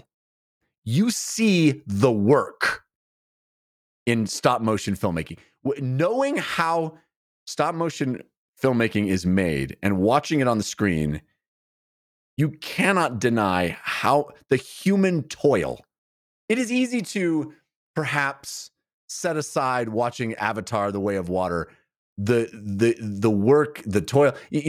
A computer image on a screen, you go, ah, well, the computer did most of that. You know, it is easy to set aside. You know, you see Tom Cruise doing an amazing uh, stunt in a movie. Movie, you go, wow, that was that was cool. It probably took a lot of work, but you don't really. Well, watching a stop motion film, there's something about it, some tactile thing where you go, mm-hmm. somebody moved that tiny little thing. You can feel the effort every single frame. Every frame. Yeah. And there's something I appreciate about that. There's something very um, magical about that. There's something uh, awe-inspiring about that. And I am certainly inspired to awe by Pinocchio. It is some of the most high-quality, in, in just utterly spectacular stop-motion filmmaking that you can see. I, it is of, of such craftsmanship, of such artfulness. It is uh, spectacular to behold. Just the pure uh, animation of these of these still objects and the level of craftsmanship in, in creating them. All the all the incredible techniques that were used to to bring these these tiny little puppets to life. So expressive, so so fluid in their movements. It does not feel like a stop motion movie. During some sequences, it, it feels like C G I. It is that seamless and beautiful. So I I really enjoyed watching it on just a purely technical level. Um, this movie is fucking dark. I mean, it is dark. Uh, it, it it puts you through a ringer, and you know, I I supp- I, I respect what is being uh, what is being accomplished here. I spe- respect what is Del Toro swinging for the fences and using Pinocchio as a hammer to investigate these kinds of feelings of of of grief, of of honestly, of the rise of fascism. It's very timely. Sadly, mm-hmm, thing mm-hmm. to be talking about. However, it's a bummer to watch this movie. It's there's no, it's, it's, yeah, not a kids movie. Not so a kids like. movie. Do not do not sit down with your children to watch Pinocchio. Oh, uh, the uh, the my biggest criticism for this movie, honestly, and uh, Dave, you may disagree. Both of you may disagree when you watch it. Um, but I, I really feel strongly that this movie only works if you have the context of the Pinocchio story already. Mm. Like, it only works as a commentary on Pinocchio. It, if you just if this movie was re- created in a vacuum and, ne- and you had never heard of Pinocchio, never had the Disney movie, never knew of that tale at all, it would be it would be barely coherent. It, it doesn't make any sense except as a reaction mm. to a use of a commentary on a story that we know and and we all you know we all are very familiar with. I uh, yeah, I mean, I don't disagree that it is those things. I don't agree that it is necessary to enjoy the movie, but I agree that it is in dialogue in some ways with our conception of Pinocchio. Yes, sure. I think, but I, I don't. I don't think it's. I do not think it's necessary. Like, if this is your first exposure to Pinocchio, it would be completely coherent, in my opinion. I disagree. But, I think. I think the movie would ma- would you would you would be baffled at the decisions that are mm. made in this movie, and they be, they are only made because there is this other work. Um, it, it, it reminds me. It's basically really. This movie, you, you, you, yeah, go ahead. Go ahead this Jeff, mo- yep. movie is American McGee's Alice. If anybody's familiar with that mm, video game, yeah, yeah. Um, it, it, American McGee's Alice is a, is a very old video game at this point that probably few people even remember, but uh, is a video game version of of Alice in Wonderland, but takes those characters and perverts them and does interesting things with them. Uh, makes it very much more adult and violent, and and comments on the Alice in Wonderland story, but It, It only works because you know Alice in Wonderland. It, it is a, it is a take. It is a cover story. It is a, it is like, mm-hmm. oh, look at a, you, this is that, you know, the a, a version of the song that's slowed way down and done trippy, and it's like, well, that's a cool version of the song, but it kind of needs you to know the original version of the song to understand why it's cool. You know what I mean? Um, it's like, you know, it's like, what if ABBA, but like emo, you know? Um, I, I, I'm, yeah, I'm a little bit, uh, I confess I'm a little bit confused, like, because obviously the story, the, the Pinocchio, are you saying you need to know the Pinocchio Disney movie or the original story on which Pinocchio was based? Is, is, I, you have me at a loss, because is this closer to the original story upon which Pinocchio is based? I don't that's, think it is. Th- okay. Um, I, I, mean, I could be wrong though. I mean, that's, that's my understanding. I, you know, the original Pinocchio is like very dark. Is it? Um, I don't know. Maybe yeah. maybe this is closer to the original. Maybe I'm Th- speaking out I'm of my saying. ass. Yeah, but that's what I'm saying. But okay, I anyway. feel uh, if this is in fact a a hues closer to the original tale of Pinocchio, then uh, you know I'm I obviously am uh, a a product of my upbringing and my culture, where the pre- prevalent Pinocchio tale that I know is Disney's version. Mm-hmm, right? mm-hmm. I mean, um, it always seemed like there was an undercurrent of grief, you know, like an older guy certainly. really, really wishing sure. to have a son. It's like something happened there in his life to really, to really set this in motion. I've always felt. Yeah. yeah yes, of course. Uh, th- that is very much a, a, a, a, a undeniable facet of the of the tale. Mm-hmm. This movie leans into it in, in to such a degree. It, it is a it is a horror story. Um, mm-hmm, and, mm-hmm. and, you know, we, there, there are sequences where Geppetto is railing at Pinocchio and, and, and, and, you know, and calls him a monster. I mean, it is, it is extremely dark, uh, and extremely adult. And, you know, it, it is entirely possible that I am just, you know, ignorant to the original tale of Pinocchio, to which this is much, uh, much more, um, authentic. And, and if that's the case, then, you know, I I still stand by what I'm saying in the context of releasing it on Netflix, right? Where mm-hmm. the most of the people watching it will probably have my experience, uh, which is being very familiar with Pinocchio as a Disney story. Mm-hmm. Um, and and I you know and I, I do think the movie is is is very powerful and very beautiful and certainly worth watching. Uh, I found it to be too dark for my taste personally. And um, I, you know, as much as it has a lot to say, I just found it, uh, I, you know, I, I found it to to not really stand on its own. It it, it really just felt like it was a uh, commentary, and and mm-hmm. and, and perhaps I'm wrong about that, but that's well, how I received uh, so it. So here here's my understanding is. Uh, It, it it is based off of the original story, but he made t- tons of changes to the story, like really huge changes to the story. Yeah. So maybe we're both wrong, Jeff. You know, that wouldn't be the first time, Dave. Yeah, indeed. But I'm sorry you didn't like it that much, Jeff. Or it, it, yeah, it sounds like you I, liked I, I the would... artistry, but you weren't a fan of like the story that they chose to tell with this. That's story. correct. Yeah. But I, I do think, you know, yeah, I mean, there's probably you're you're probably more right about this, you know, r- with regards to its relationship to the Disney Pinocchio than I, than I am. But for me, I'm like, well, I don't think it's wrong to like go back to the original story and like have a different take on it. Not at all. I, which I, I think I, is I, what so, he tried to do, right? So, I don't yeah. want you to read my comments as, as saying that. Yeah, I'm I'm yeah. I'm a fan of going back to the original and, and having a new take on things. It just for me, it really felt like this movie was commenting on our. Yeah. Our relationship with the Pinocchio story. Yeah, yeah. Um, which, which it, I think is presupposed by the filmmakers in this case. Mm-hmm, mm-hmm. Well, that's Guillermo del Toro's Pinocchio, and it is streaming right now on Netflix. Let's take one last break for our sponsors, and we'll be right back with more What We've Been Watching. Hey, it's time to tell you about our sponsor, Sizzle Pitch. You're a movie fan, or else you wouldn't be listening to this show. Are you the kind of movie fan who loves a movie special features? Oh, it's one of my favorite things. It's one of my favorite things, special features, behind the scenes. Do you wish you had more access to behind the scenes, the making of movies? Or maybe you are a filmmaker yourself looking for ways to learn more about the filmmaking process. Then Sizzle Pitch is perfect for you. Sizzle Pitch gives anyone access to making movie magic with zero experience required, by helping create sizzle reels, which are mini film projects that filmmakers use to show what their idea could become in a feature film or T V show. Barbarian, Deadpool, The Matrix, awesome movies.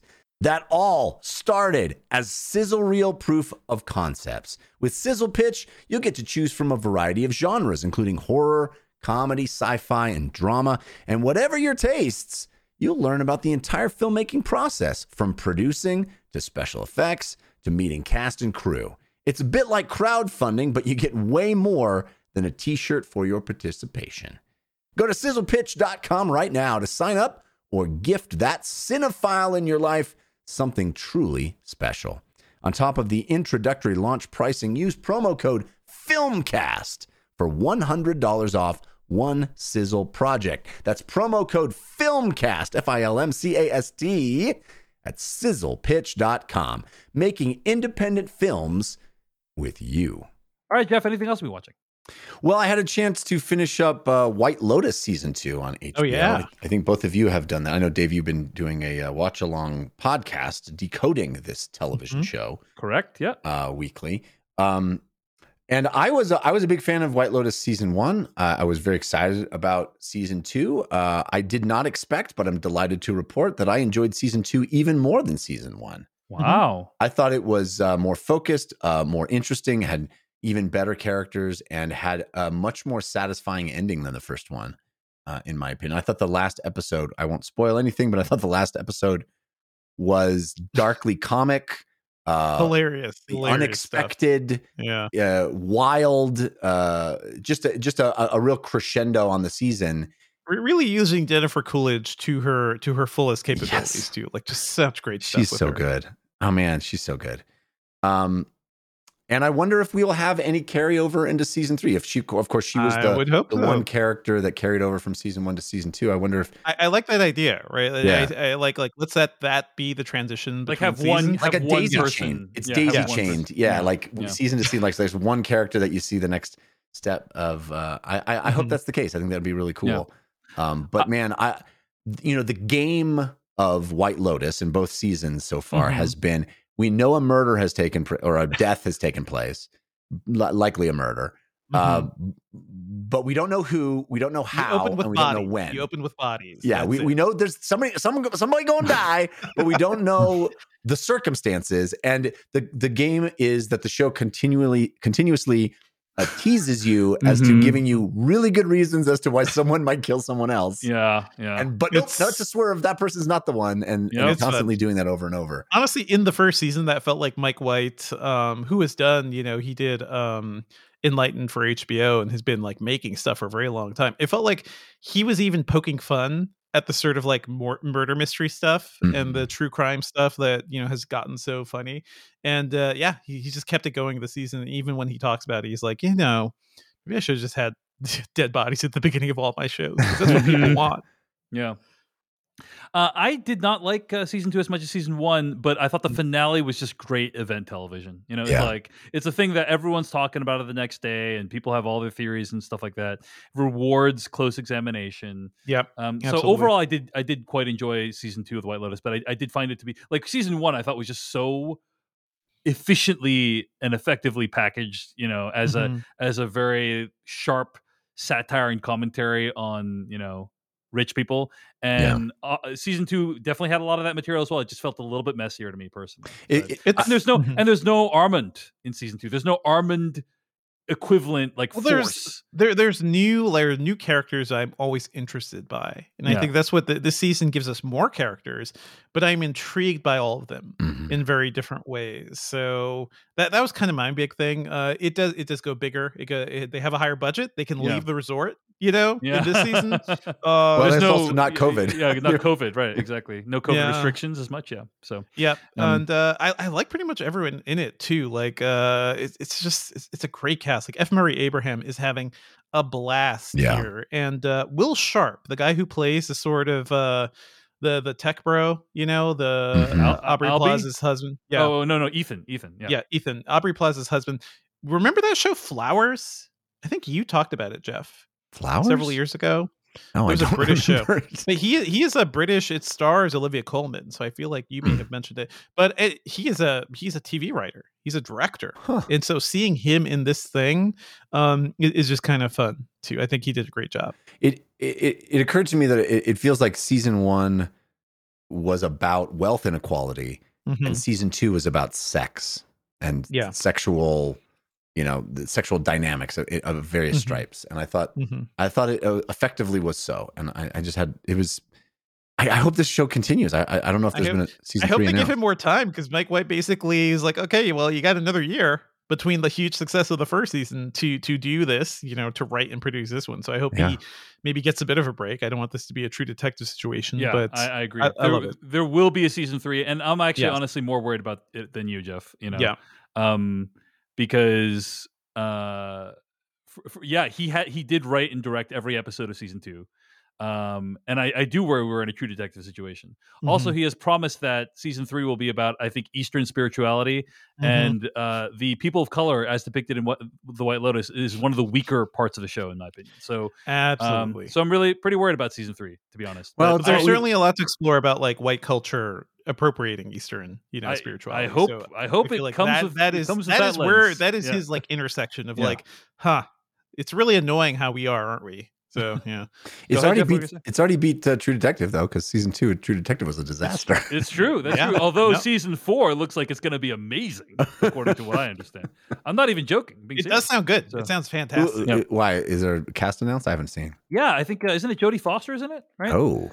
Um nice. And season three was good. I feel like it was I kind of ignored, but I liked season three. So yeah. s- season four is uh yeah jo- Jodie Foster is going to be um and Ca- uh, Callie Reese are going to be the two main detectives. So that th- that in and of itself is going to be super interesting. Mm-hmm. So anyway, um I hope, so yeah, I hope I was, they find that guy who eats people.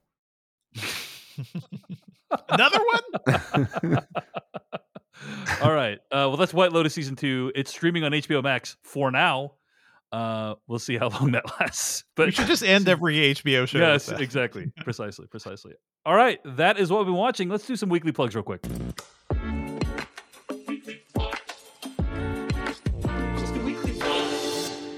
Weekly plugs, the part of the show where we plug something else we've been working on. You know, uh, there are few joys to the life of a podcaster. Um, but every now and then you can pluck someone out of obscurity and put them on a big stage and give them some fame and notoriety for their awesome work. Um, that's what I'm doing with a new podcast uh, series I'm hosting over at the Decoding T V feed with uh, a host named Christian Spicer. Christian Spicer, as far as I understand, has never hosted a podcast with anyone of note in his entire life. Um, so I'm so That's grateful. That's about to, to change. That is about to change. I'm so grateful to be able to give Christian Spicer a chance to work with somebody who has accomplished literally anything in the podcasting space. I thought you were um, going to say it's it's a few choices to pluck someone from another place and and steal them away from a from a but, job uh, they've been on for nine, almost ten mm, years. Mm-hmm, mm-hmm.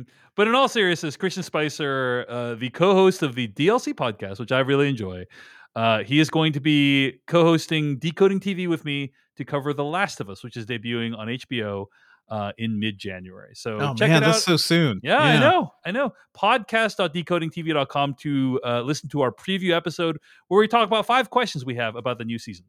Well, sad, sadly, Hard- Dave, to, to bury me, you buried the fact that Christian has actually hosted the official Last of Us podcast, yes, yes. Yeah, which, I am, which makes his bona fides for joining you uh, pretty, uh, you know, pretty, pretty, pretty, pretty impressive. Pretty yeah. impressive. Well, yeah, uh, the biggest bona fide is that he was able to stand working with Jeff Cannata for nine years. You know, yeah, and if he could do that, I mean, if he could do that, do he anything. literally can accomplish anything. So, uh, anyway, podcast dot decoding t v dot com. Devindra Hardwar, your weekly plug. Yeah, sure. I want to shout out the latest episode of the Engadget podcast where we talked about the best and worst of tech in twenty twenty-two. It's a lot of bad stuff. But very few good things, honestly. I, I had a hard time coming up with good things. But uh, we, we had a fun chat because uh, the entire Engadget staff kind of contributed to this. We also did our first ever Engadget podcast awards for, for uh, we nominated basically the best or the worst overall thing of the year. So tune in for that. It was a fun uh, conversation. Very cool. And Jeff Cannata, your weekly plug. If you look at the TikTok for the Filmcast, mm-hmm. you will at, you at the Filmcast on TikTok. Yep. At the Filmcast on TikTok, you will may come across uh, a clip from our Avatar: The Way of Water review. And if you look at the comments on that clip, which has amassed tens of thousands of views, yes, you will find a comment from Kingsley who says, "What the hell was that goofy-ass poem at the beginning?"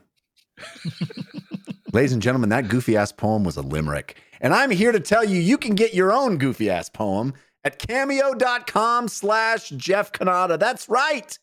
I am selling goofy-ass poems for you, made specifically for you. Whatever occasion, uh, it might be a little late to get one in before the holidays. You could try. Hey, New Year's is a good time. Why not start the new year off with a with a limerick for you or your loved one? Anything, any occasion. Over one hundred five-star reviews of happy customers and their goofy-ass poems at cameo.com slash Jeff Cannata. That is spelled, ladies and gentlemen, with two N's and one T. And of course, if you want to support this podcast, I want to give a couple weekly plugs for the show. Patreon.com slash film podcast. Now, I do have a uh, announcement around the Patreon, which is that we have recently switched over to subscription billing, which basically means that the Patreon now functions as everyone thought it should have all this whole time, uh, which is to say, when you sign up on the like December twenty-third uh, to subscribe to our Patreon, you will not be billed again until December twenty-third, the last the next month. And some of you might be asking, David, why wasn't it that way the whole time? It's because it wasn't an option on Patreon until recently. So anyway, uh, subscribe to the Patreon at any time of month now. Some people I know, they wait until the first of the month. You know, they, they save up their little, the Patreon subscriptions till the first of the month. No need to do that anymore at patreon.com slash film podcast. Subscribe anytime to get ad-free episodes and exclusive After Darks. Uh, we really appreciate everyone who supports us. Of course, we never want you to donate if it in any way causes you any financial hardship. Uh, if you want to support us for free, share this podcast on your social medias. Leave a review for us on Apple Podcasts or wherever you listen to the show. It really does make a huge difference. All right, folks, let's get to our review of Bones and All. Dad! You didn't. When the cops get here, you have to be good and gone. I can't help you anymore. I know it's not your fault. You were born this way. You ate them. I believed you had to. I don't know why.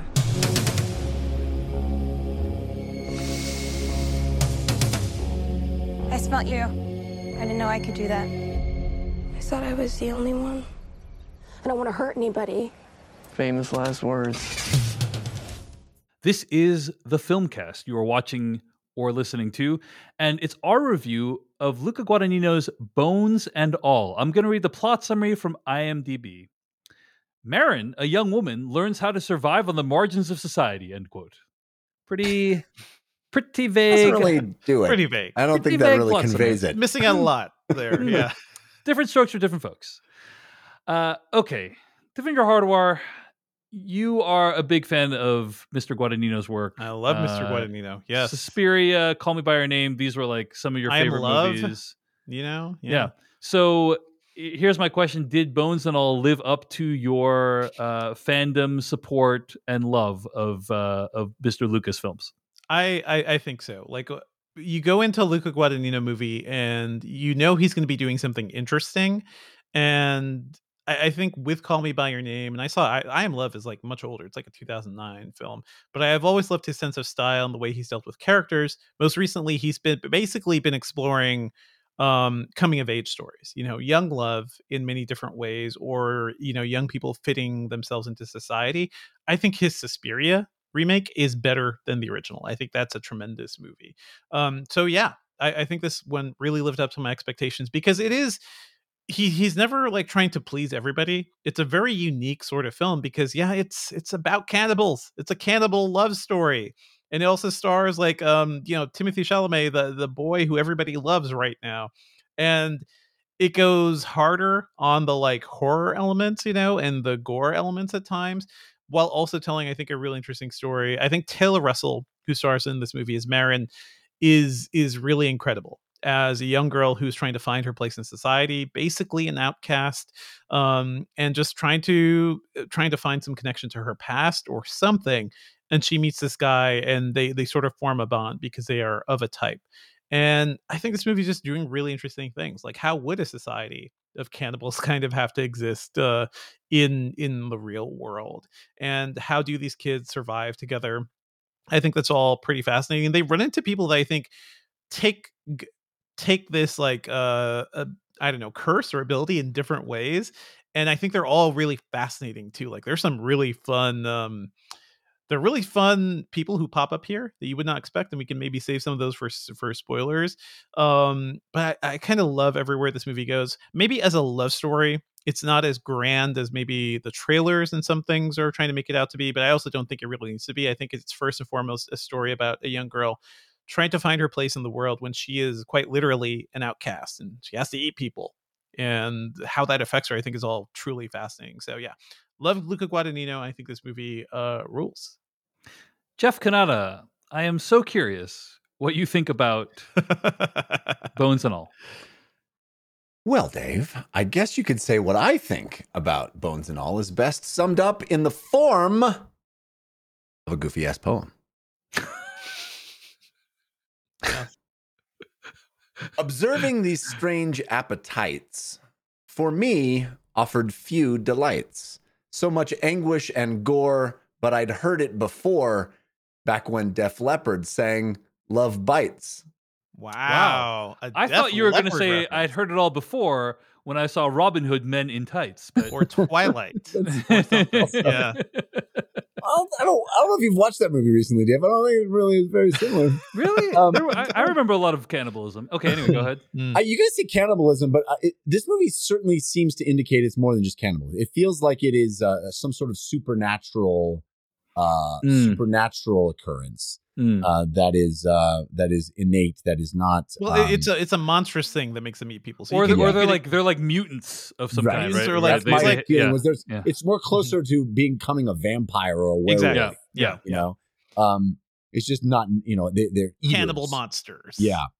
Mm-hmm. Um, perhaps my limerick was a, a, a little more negative than I feel about this movie. I I did not particularly enjoy seeing this, and I know and this is not your cup of tea. It's not. I was really interested yeah. to hear what so you. Th- thought. Th- yeah. Thanks for yeah. thanks for being Thank game you, to, to watch. It's not my bowl of of entrails. You know what of I'm saying? Chili. Yeah. yeah.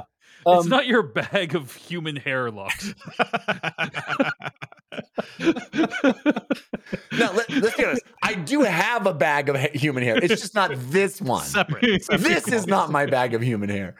Um, I, I think this movie is is very compelling, and it is it is beautifully shot and executed. Uh, it is uh, repugnant on many levels, uh, mm-hmm. intentionally so, uh, and it's it is gruesome. Um, And in, in that way, I found it, uh, you know, it, it, as Devindra said, it leans into its horrors.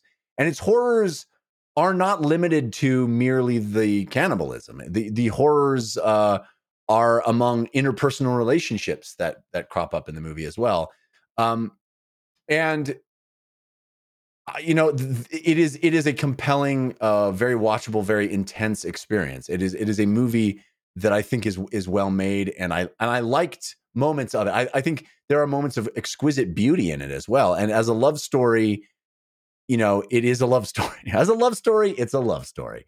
Uh, I just felt like, for me, the over and above just sort of the the repugnant tone that I found off-putting at times, I think this movie is most interesting in its side characters. Mm-hmm. I think the two leads are the least interesting people in the movie, uh, for me. Um, there are some really fascinating, it, you know, this movie is very much a road movie. There are, I love everybody who pops up. Yeah. Uh, yeah. It's very much a road movie. We get like these, the, the abbreviations of states whenever we go into a new state, yeah. you know, pop up very prominently on the screen. And it very much is this, this road film where we're seeing new things. We're having adventures. We're going from state to state, seeing new, new things. And every time we got to find a new pocket of weirdos, uh, it was, I was like, oh, this is really interesting. But we were th- with yeah. them very briefly. Yeah. We're moving on, moving on, you know? Um, and um, I, I, I wished that the central characters had, they, they felt to me like the, the blandest version of, you know, other than the fact of their supernatural needs, mm-hmm. uh, they're sort of, love story did not feel um, particularly special to me. Um, what did feel special was their adventures, and I felt like the movie wasn't as interested in their adventures as I was. Mm-hmm. It, it, that their adventures were a backdrop upon which to play their love story, and uh-huh. for me, the love story was the least interesting part. I felt uh, like the love story was treated as secondary to everything else, oh, to be honest. Interesting. So it, it felt huh. like I could have used maybe a little more, because... They're are they actually in love? Is this like a sweep you off your feet kind of thing? Or are they just like, well, I'm really weird and you're right. really weird and you're the only other weirdo I've ever seen. And I guess we're like age compatible. So let's drift together right. or something, you know, it, yeah. feels, it feels very I, convenient. Yeah. I don't know. I, I think I, I think I agree with Jeff that I think the movie is trying to make this romance between them out to be like an epic mm-hmm. one. You yes, know? Um, a grand love affair. Yeah. A grand love affair. I, I do think it's that's what it's crying for, um, yeah. and I don't know that it fully uh, achieves that. Um, but I don't think it's any fault of the performers, in my mm-hmm. opinion. No, I'm like, not I saying that. Yeah, I, I think it's honestly. Uh, you're right. Taylor Russell is is quite. She's good. She's I, phenomenal. I'd not yeah. seen her before. Is she in things that I've seen? She was in. Um, I didn't recognize her. There's that was movie she? that came out recently, several years ago. Um, Waves. She was in Waves, and she was oh yeah, in the she Netflix. was awesome. She was awesome in Waves. She was in Lost in Space too. Oh, Lost in Space, the T V series. Yeah, yeah. Um, not I, I will say the other thing is that teenage love always feels like that, right? Like your first girlfriend, your first boyfriend, like that. That oh, this is I'm going to be in love with this person for the rest of my life. And I, th- I think it does maybe mm-hmm. also capture the banality of that too. It's like, yeah, you just met this person. You know, you're you're not you're not in love forever, but yeah, I, I don't know. Maybe something more textured around the love story would have been good. All I right, will say so, one one oh, of my sorry, I'll let you speak yeah. in just one second. Please. I will say uh, we'll leave it for spoilers for spoiler talk, but I will say one of my favorite actors on the planet is in this movie and is awesome, and every so second good. he's on the screen is so mm-hmm. interesting and cool, yeah. and I loved him. So this is my favorite one of Luca Guadagnino's movies that I've seen. Uh, I think it is probably one of his most accessible, accessible ones. Um, mm-hmm. I it is directly trolling all the Timothée Chalamet fans. Like I, I do feel like there, there are probably trailers cut to this, which kind of uh, leave out the gore and stuff. It's like, oh, it's beautiful. The poster makes a heart. This could be a wonderful love story, everybody. Mm-hmm. Uh, overall, I like this movie. Like I, I did enjoy it. Like I said, I think it's my favorite one of his movies. I don't think I. I've seen three of his movies at this point, and I, I just don't know that like this guy is kind of operating in a vibe that's super for me. Like he he makes movies that I think function really well off of vibes. Mm-hmm. Call yes. Me by Your Name and Suspiria both have strong vibes. Yeah, but I didn't love like the stories or storytelling within those films, and uh, and that's less true here, which I think has like a pretty good story mm-hmm. uh, and obviously has like a really compelling hook. Um, the things I like most about this movie are the world building, there's a handful of sequences that are just like, really, wow, that's a really well done sequence yep. or shot. Like that's a really well, like if this is a horror movie, that would be like a well done sequence, you know? I think um, it is a horror movie. Yeah. I, I'm yeah, not yeah. afraid. Yeah. Yeah, I agree. Um, and so th- there's a bunch to, to like about this movie. And I don't know that I thought it was like a, a super great grand romantic affair, but it's like, it's like a nice, sweet, earnest yeah. love story between these two characters, you know, at the two very lost least. Souls who find yeah. each other. And right. I think that, that means something, even if it's not like Romeo and Juliet, I guess. The stuff that's most interesting to me about the movie is some of those world building elements, right? Um, specifically, uh, if you have a biological drive within you uh, that, like, by satisfying it, hurts other people, you know, like, mm-hmm. or destroys other people, or is against the law, or whatever, like, what does that say about you? Or, or does it make it okay for you to then satisfy that urge? Or um, are you still morally culpable? You mm-hmm. know, because you I don't didn't see, choose this, but you're right. still acting. I don't it. see a lot of people struggling in this movie with like, oh, like, you know, there's a little bit. It's not that there's none. There's a little bit of like, oh, it's so wrong to blah, I mean, blah, I, th- blah. I think Taylor Russell's character, I think oh, the girl sure. is always her the most, yeah. but like very few other people, you know? Mm-hmm. Uh, and we'll talk about that more in spoilers, but I just mm-hmm. like, It's there's no there's not like they're not like anguished, you know, like if if um I'm just gonna, I'm just gonna put it out there. I'm gonna put this out there. If I had to murder someone to eat them, I would probably feel bad about it for like a, at least like ten years. Okay. Well, it's I'm just gonna say I'm just gonna put well, like for me in that ten years, Dave, you'd be having eaten so many other people by that mm-hmm, point. Yeah, mm-hmm. It kind of uh, goes that, but also it is it, it kind of describes like a natural urge to like should it is how you are built to be. In a way, right. too, like, is your moral compass maybe a little different? What they do in this movie, too, is like, I think they kind of like always make sure it's like, is this person an asshole? You know? yeah. Are they? Right. Yeah, no, that's true. Better off to, without well, them. But, They're yeah. like the Dexter of cannibals for assholes, basically. Well, Hannibal's thing was eat the rude, right? Yeah, like, that was yeah. a constant rate for him. Yeah. yeah. Jeff, it does, it, it does feel like, um, a, you know, an, a metaphor for all, right. all kinds of different. You know, uh, things that that people are born with, and uh, you know, have the urge to do that society mm-hmm. has said no. Can, right. can I throw one out to you? Go, what about the ahead. urge to eat meat? Mm. Mm-hmm. Because I I've heard um, that the the author of the original book, like this is a veganism allegory, guys. Mm. Like this is we we you know we were just talking about E O on this. You got to kill yeah. stuff to eat it, and we we rarely think about the suffering of yeah. the meat that we eat. Yeah. Jeff, were you going to, sorry, uh, did you have a end to that point you were making? No, or? I mean, yeah. I, I I do think that th- that is something we should explicitly say, that I think it's it's very much contextual, or, or excuse me, textual um, mm-hmm. in, in the film, that that this is a stand-in for uh, all sorts of things. Yeah, that, drug addiction. Yes. Like, yeah. homosexuality, all looks, the things yeah, that, yeah. that society has, has, has, has uh, stigmatized and... Mm-hmm. Uh, that people struggle with internally and say, oh, I'm wrong for feeling this way. Yeah. So, you know, I think the movie is very compelling on that level. Right. Mm-hmm. Exa- exactly. And like, what, what would the norms around right. those people be? And kind of like all that stuff I thought was, was pretty interesting and well done. So, yeah. so overall, I like, I, I, I did like the movie, didn't love it, but I was just like, yeah, this is pretty well done. Um, and there's a few more things that I want to talk about that I really liked in the yeah. spoiler. So when this movie we, goes yeah. hard, it is yeah. surprising. And I, I love yeah. those moments. It does go hard. yeah. All right. Well, let's get to spoilers for Bones and All starting right now. Now you're looking for the secret. You're going to see this coming. No. But you won't find it because, of course... You're not going to see this coming. You're not really looking. I have been puzzling over how it works. You don't really want to work it out. Who's in the box? I have been dying to tell you. I want to tell you my secret. You want to be fooled. You know, guys, this week I watched a Luca Guadagnino movie in which Michael Stuhlbarg gives a long speech to Timothée Chalamet about self-actualization. Uh-huh. But enough about Call Me By Your Name.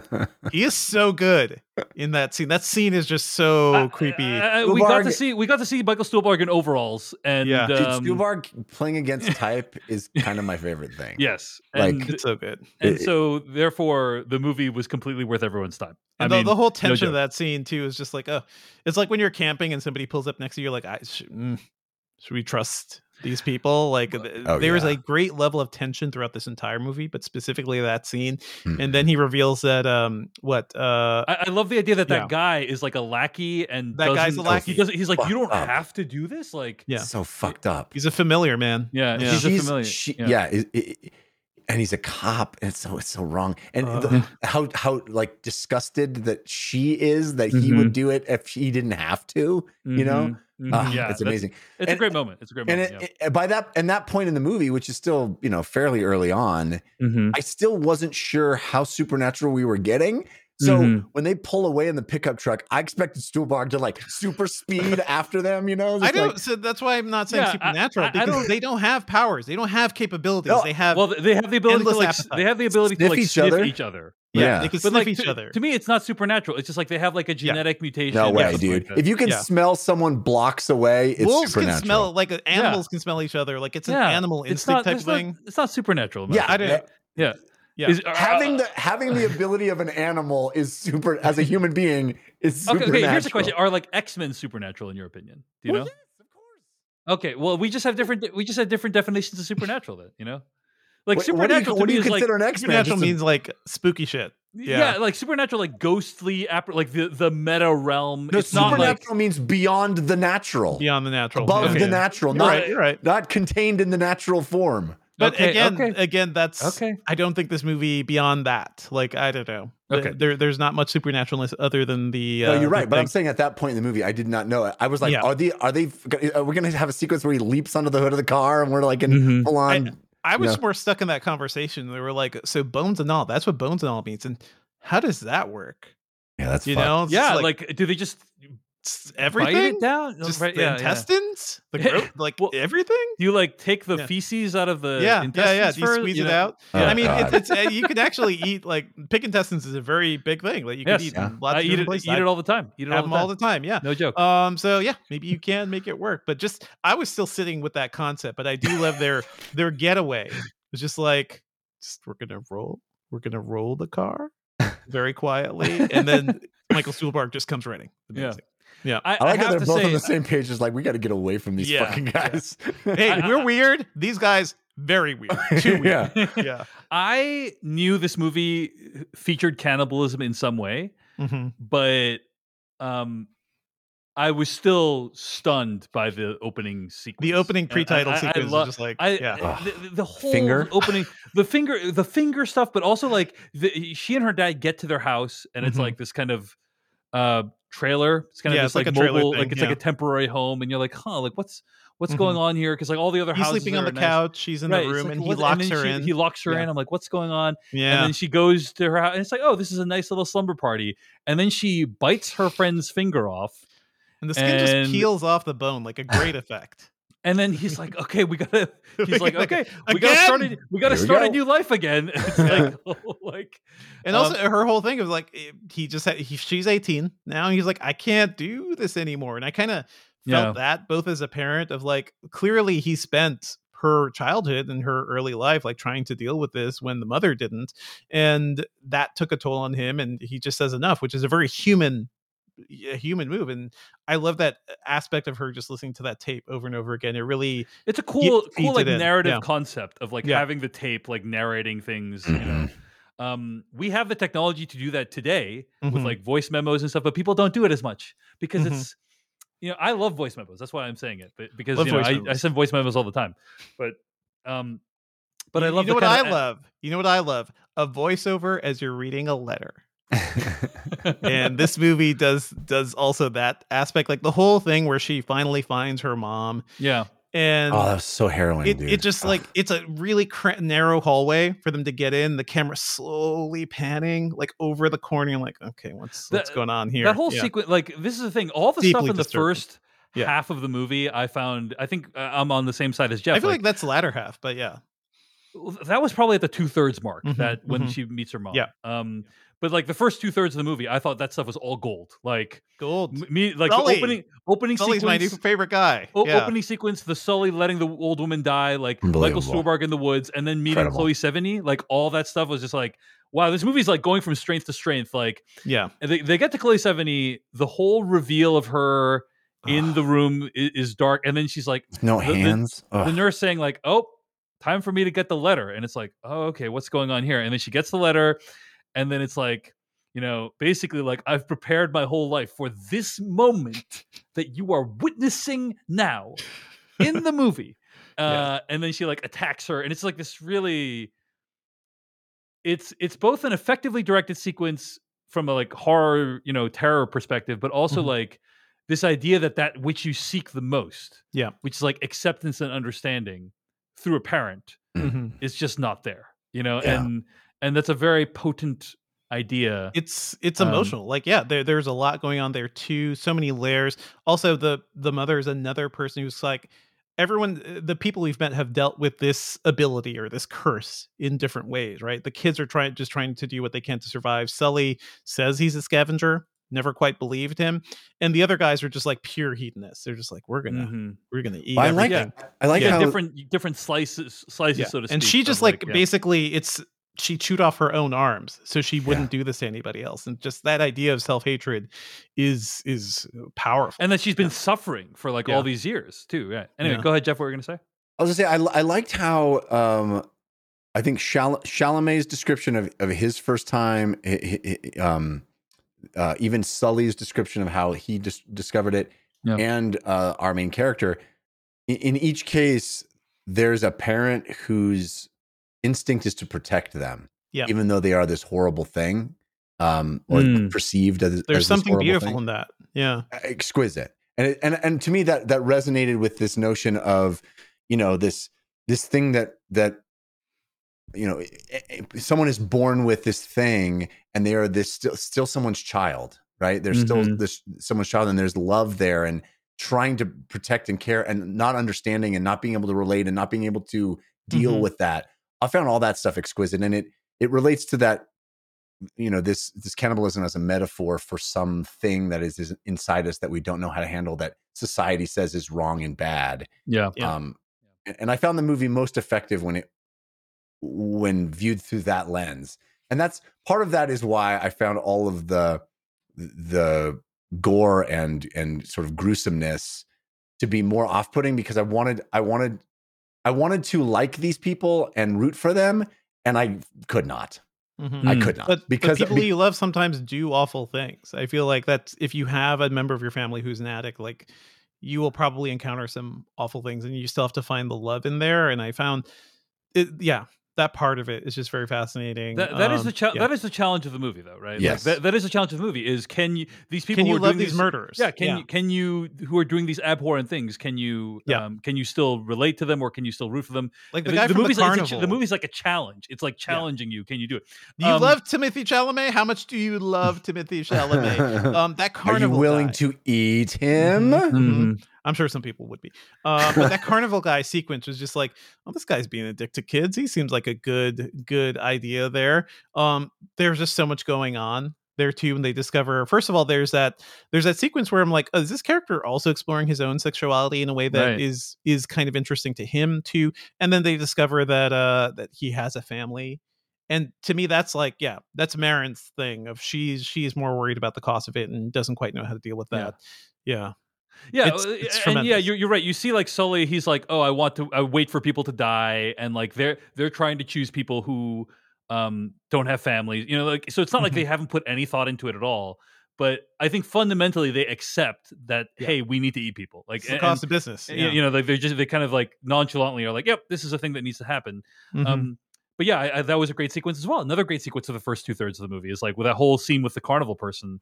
Um, I yeah, thought it was really we, well done. We have not talked enough about Sully, and I don't want to close this review. Yeah, yeah, no, we got it. We Mark got Rylance, dude. He Mark, is so, Mark Rylance in his tidy whities, amazing. Leaning over, face first, just get getting entrails, getting skin out. Like I've always he, loved this guy, but he, he, he, here's here, here's yeah. my big issue with this movie uh, mm-hmm. is my big issue with Bones and All is if you do need to consume human flesh, bring a frickin' wet nap A bib. You, you know, because Bring you see towel. people like you see people having eaten, feasted on human entrails for most of the movie, and they just like leave all this like blood and sticky stuff all around there. It's like that's, that's part of the that's part just, of the fun. Just like because you're like, can, that's like me and waffles. You just know? because you're I got syrup everywhere, baby. But that, just because that's you're a cannibal, just because you're a cannibal doesn't need mean you need to be a slob. Do you know what I'm I saying? That's like all that, I'm saying. I feel like that, that is an essential element of being a cannibal. If you, mm. when you're going to eat crab or something, like, I don't know if you guys have go to crab boils or anything, but yeah. oftentimes they will, like, you sit down, they wrap a bib around you yeah. because they know you're going to be a slob. And this is a yeah. place where everyone is a slob. Therefore, it is okay if you can become a buttery slob. And yeah, it's just like, let yeah. your id go crazy, yeah. my friends. Just, that's it. You know? Mm-hmm. Ryland right, says, like, I, I let you, I let you see me dry. Or something yeah. like that, like yeah. the blood dried something. on him. Yeah, yeah mm. that means something. Mm. To, to her mm. credit, though, there was that one sequence after they eat the dude uh, who has a family. She had, mm. she's just like, I got, I got napkins in the car. You can clean yeah. up. Remember, she yeah. does say that. So yeah. She, yeah, she gets on the she, wet nap she's, train. She's Dave. basically the audience surrogate. You know, she's the only one. She's the only one who has any decent morals. But okay, the the movie ends with Mark Rylance finding her uh, and and Chalamet, and you know. That's the part. Horrifying. Is like they're, they're having such a ho- yeah. they're having such a like lovely domestic life together. Yeah, yeah. And I, I think if I'm to interpret whatever the movie's trying to say, it's like they, that basically like these people who have this need are basically cursed, right? Yeah. Like there's there's nothing they can do to ever yeah. overcome that need and live a happy life. Yeah. Um, it's a very sad, depressing story and message, mm-hmm. uh, but it's really well executed, I thought. And it, yeah, it's a terrifying sequence with Rylance like overpowers her. Um. Great horror movie sequence of like, okay, she knows something's wrong. She sees the bag, sees the hair bag, and he comes out of nowhere. When, when, when, if you're on a date oh. and a guy pulls out a hair bag, that's mm-hmm. when. And you know, oh, the fact are. that like it has the blonde hair from the sister is just so messed up. Yeah, Ugh. so messed up. But okay, Jeff, you're a big Rylance fan. I am. Uh, I, so I hated the end. Like, Rylance was great in Bridge of Spies, in my opinion. I did not enjoy his work in. Um, don't Ready look Player up, One in Don't Look Up or Ready Player One, but yeah. I thought he was pretty solid in this movie.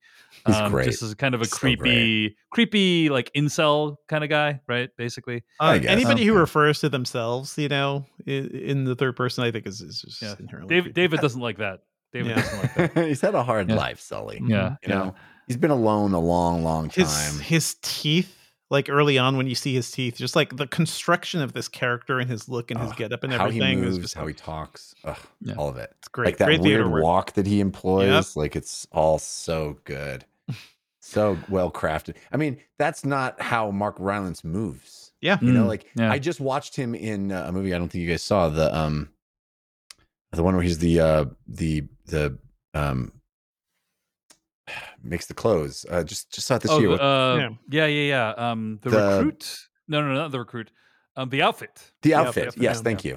you. Um, and he's like the most refined English gentleman in that. Like, mm-hmm. you know, his ramrod straight posture and and just everything is refined. Everything is perfect. And here he is, just complete. It's so great. It's just he's amazing. Um, but yeah. you know what? Nobody's talking about this movie. What, Jeff? So. Uh, Call Me By Your Name has Armie Hammer in it. Yep. And isn't the reason that we all don't like Armie Hammer because he eats people? No, he's he's done other bad things. He, as well, he's too. done very. Uh, yeah. But like, and then the, the that, filmmaker that's one who, thing. That's like one element of the Armie Hammer sandwich. The of, guy uh, who bad worked shit. with Armie yeah. Hammer. Yep. Goes on to make a movie about eating people. I don't know. I'm just saying. I can't believe we have to end the review on this. Um, it's ruined. Okay, the final shot of the movie.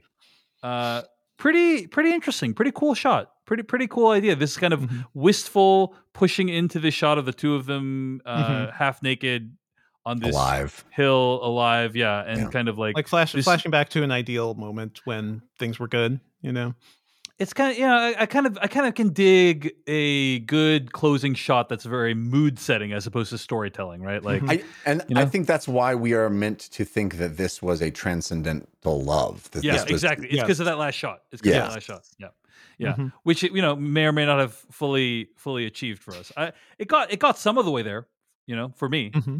but yeah. it wasn't like oh, the love is so heartbreaking. You know, I mean, I got, wanted them to be good. Yeah. I wanted them to be okay at the when they like, yeah. oh, let's quit this this whole going across the country murdering people thing. You know, you know, honestly, what this movie reminded me of? Natural Born Killers. Mm. Mm-hmm. It's like the closest that I've ever seen to this movie. But anyway, um, like, like let's abandon our, our going across the country murdering people thing and just, you know, settle down. Yeah. You know, boil up some some livers uh, and pretend they're human. Buy some offal. Yeah. Yeah. Yeah. Yeah. Yeah. And they, you know, well, you, you root for them, and then of course, uh, yeah. I do wow. want to shout out two other people. Andre Holland plays her father, and I think does a great job, especially in that tape voiceover. The guy in the overalls, by the way, is David director David Gordon Green. Yes, director of the Halloween David movies. Gordon like, Green. Okay, just love everybody Halloween popping movies. Up in this movie. Yeah, yeah, yeah, amazing, amazing. All right, folks. Um, yeah, Andre Holland. He was in uh, Moonlight, right? He was the yes. uh, guy yep. in the diner in Moonlight, yep. right? Yeah, amazing. All right, folks. Well, uh, I think overall we like the movie here on the podcast. And at the end of the day, it's really impressive that Luca Guadagnino made a movie. All right, let's wrap up. You can find more episodes of this podcast at the film cast dot com. Email us at slash film cast at gmail dot com. Our theme song comes courtesy of Tim McEwen from The Midnight. Check out his new band, Varsity Blue. Our spoiler bumper comes from filmmaker and YouTuber Kyle Corwith. Our weekly plugs music comes from Noah Ross. Next week on the podcast, we are going to be discussing Babylon, new Babylon. Damien Chazelle movie. And our hope at this point is also to do an After Dark for Darren Aronofsky's The Whale. Um, kind of our last bit of award season movies we're going to review before we make our top ten list for twenty twenty-two. Very um, difficult. So, I'm, I'm, I'm staring at my list of movies to make my top ten, and it is twenty movies. That's wow. I don't know the it's math rough. On that, but that's more it's than I'm supposed year. To have yeah. for ten, mm-hmm. top ten. Yeah, yeah, yeah. Well, Babylon is going to be the movie for next week. Uh, I, I'm really excited about this one. And I also have to say that I don't think there's any better movie to close this, this year out on uh, than Damien Chazelle's Babylon. So if you want to hear us discuss it, stay tuned, subscribe to the Filmcast, share it with a friend. We'll see you later.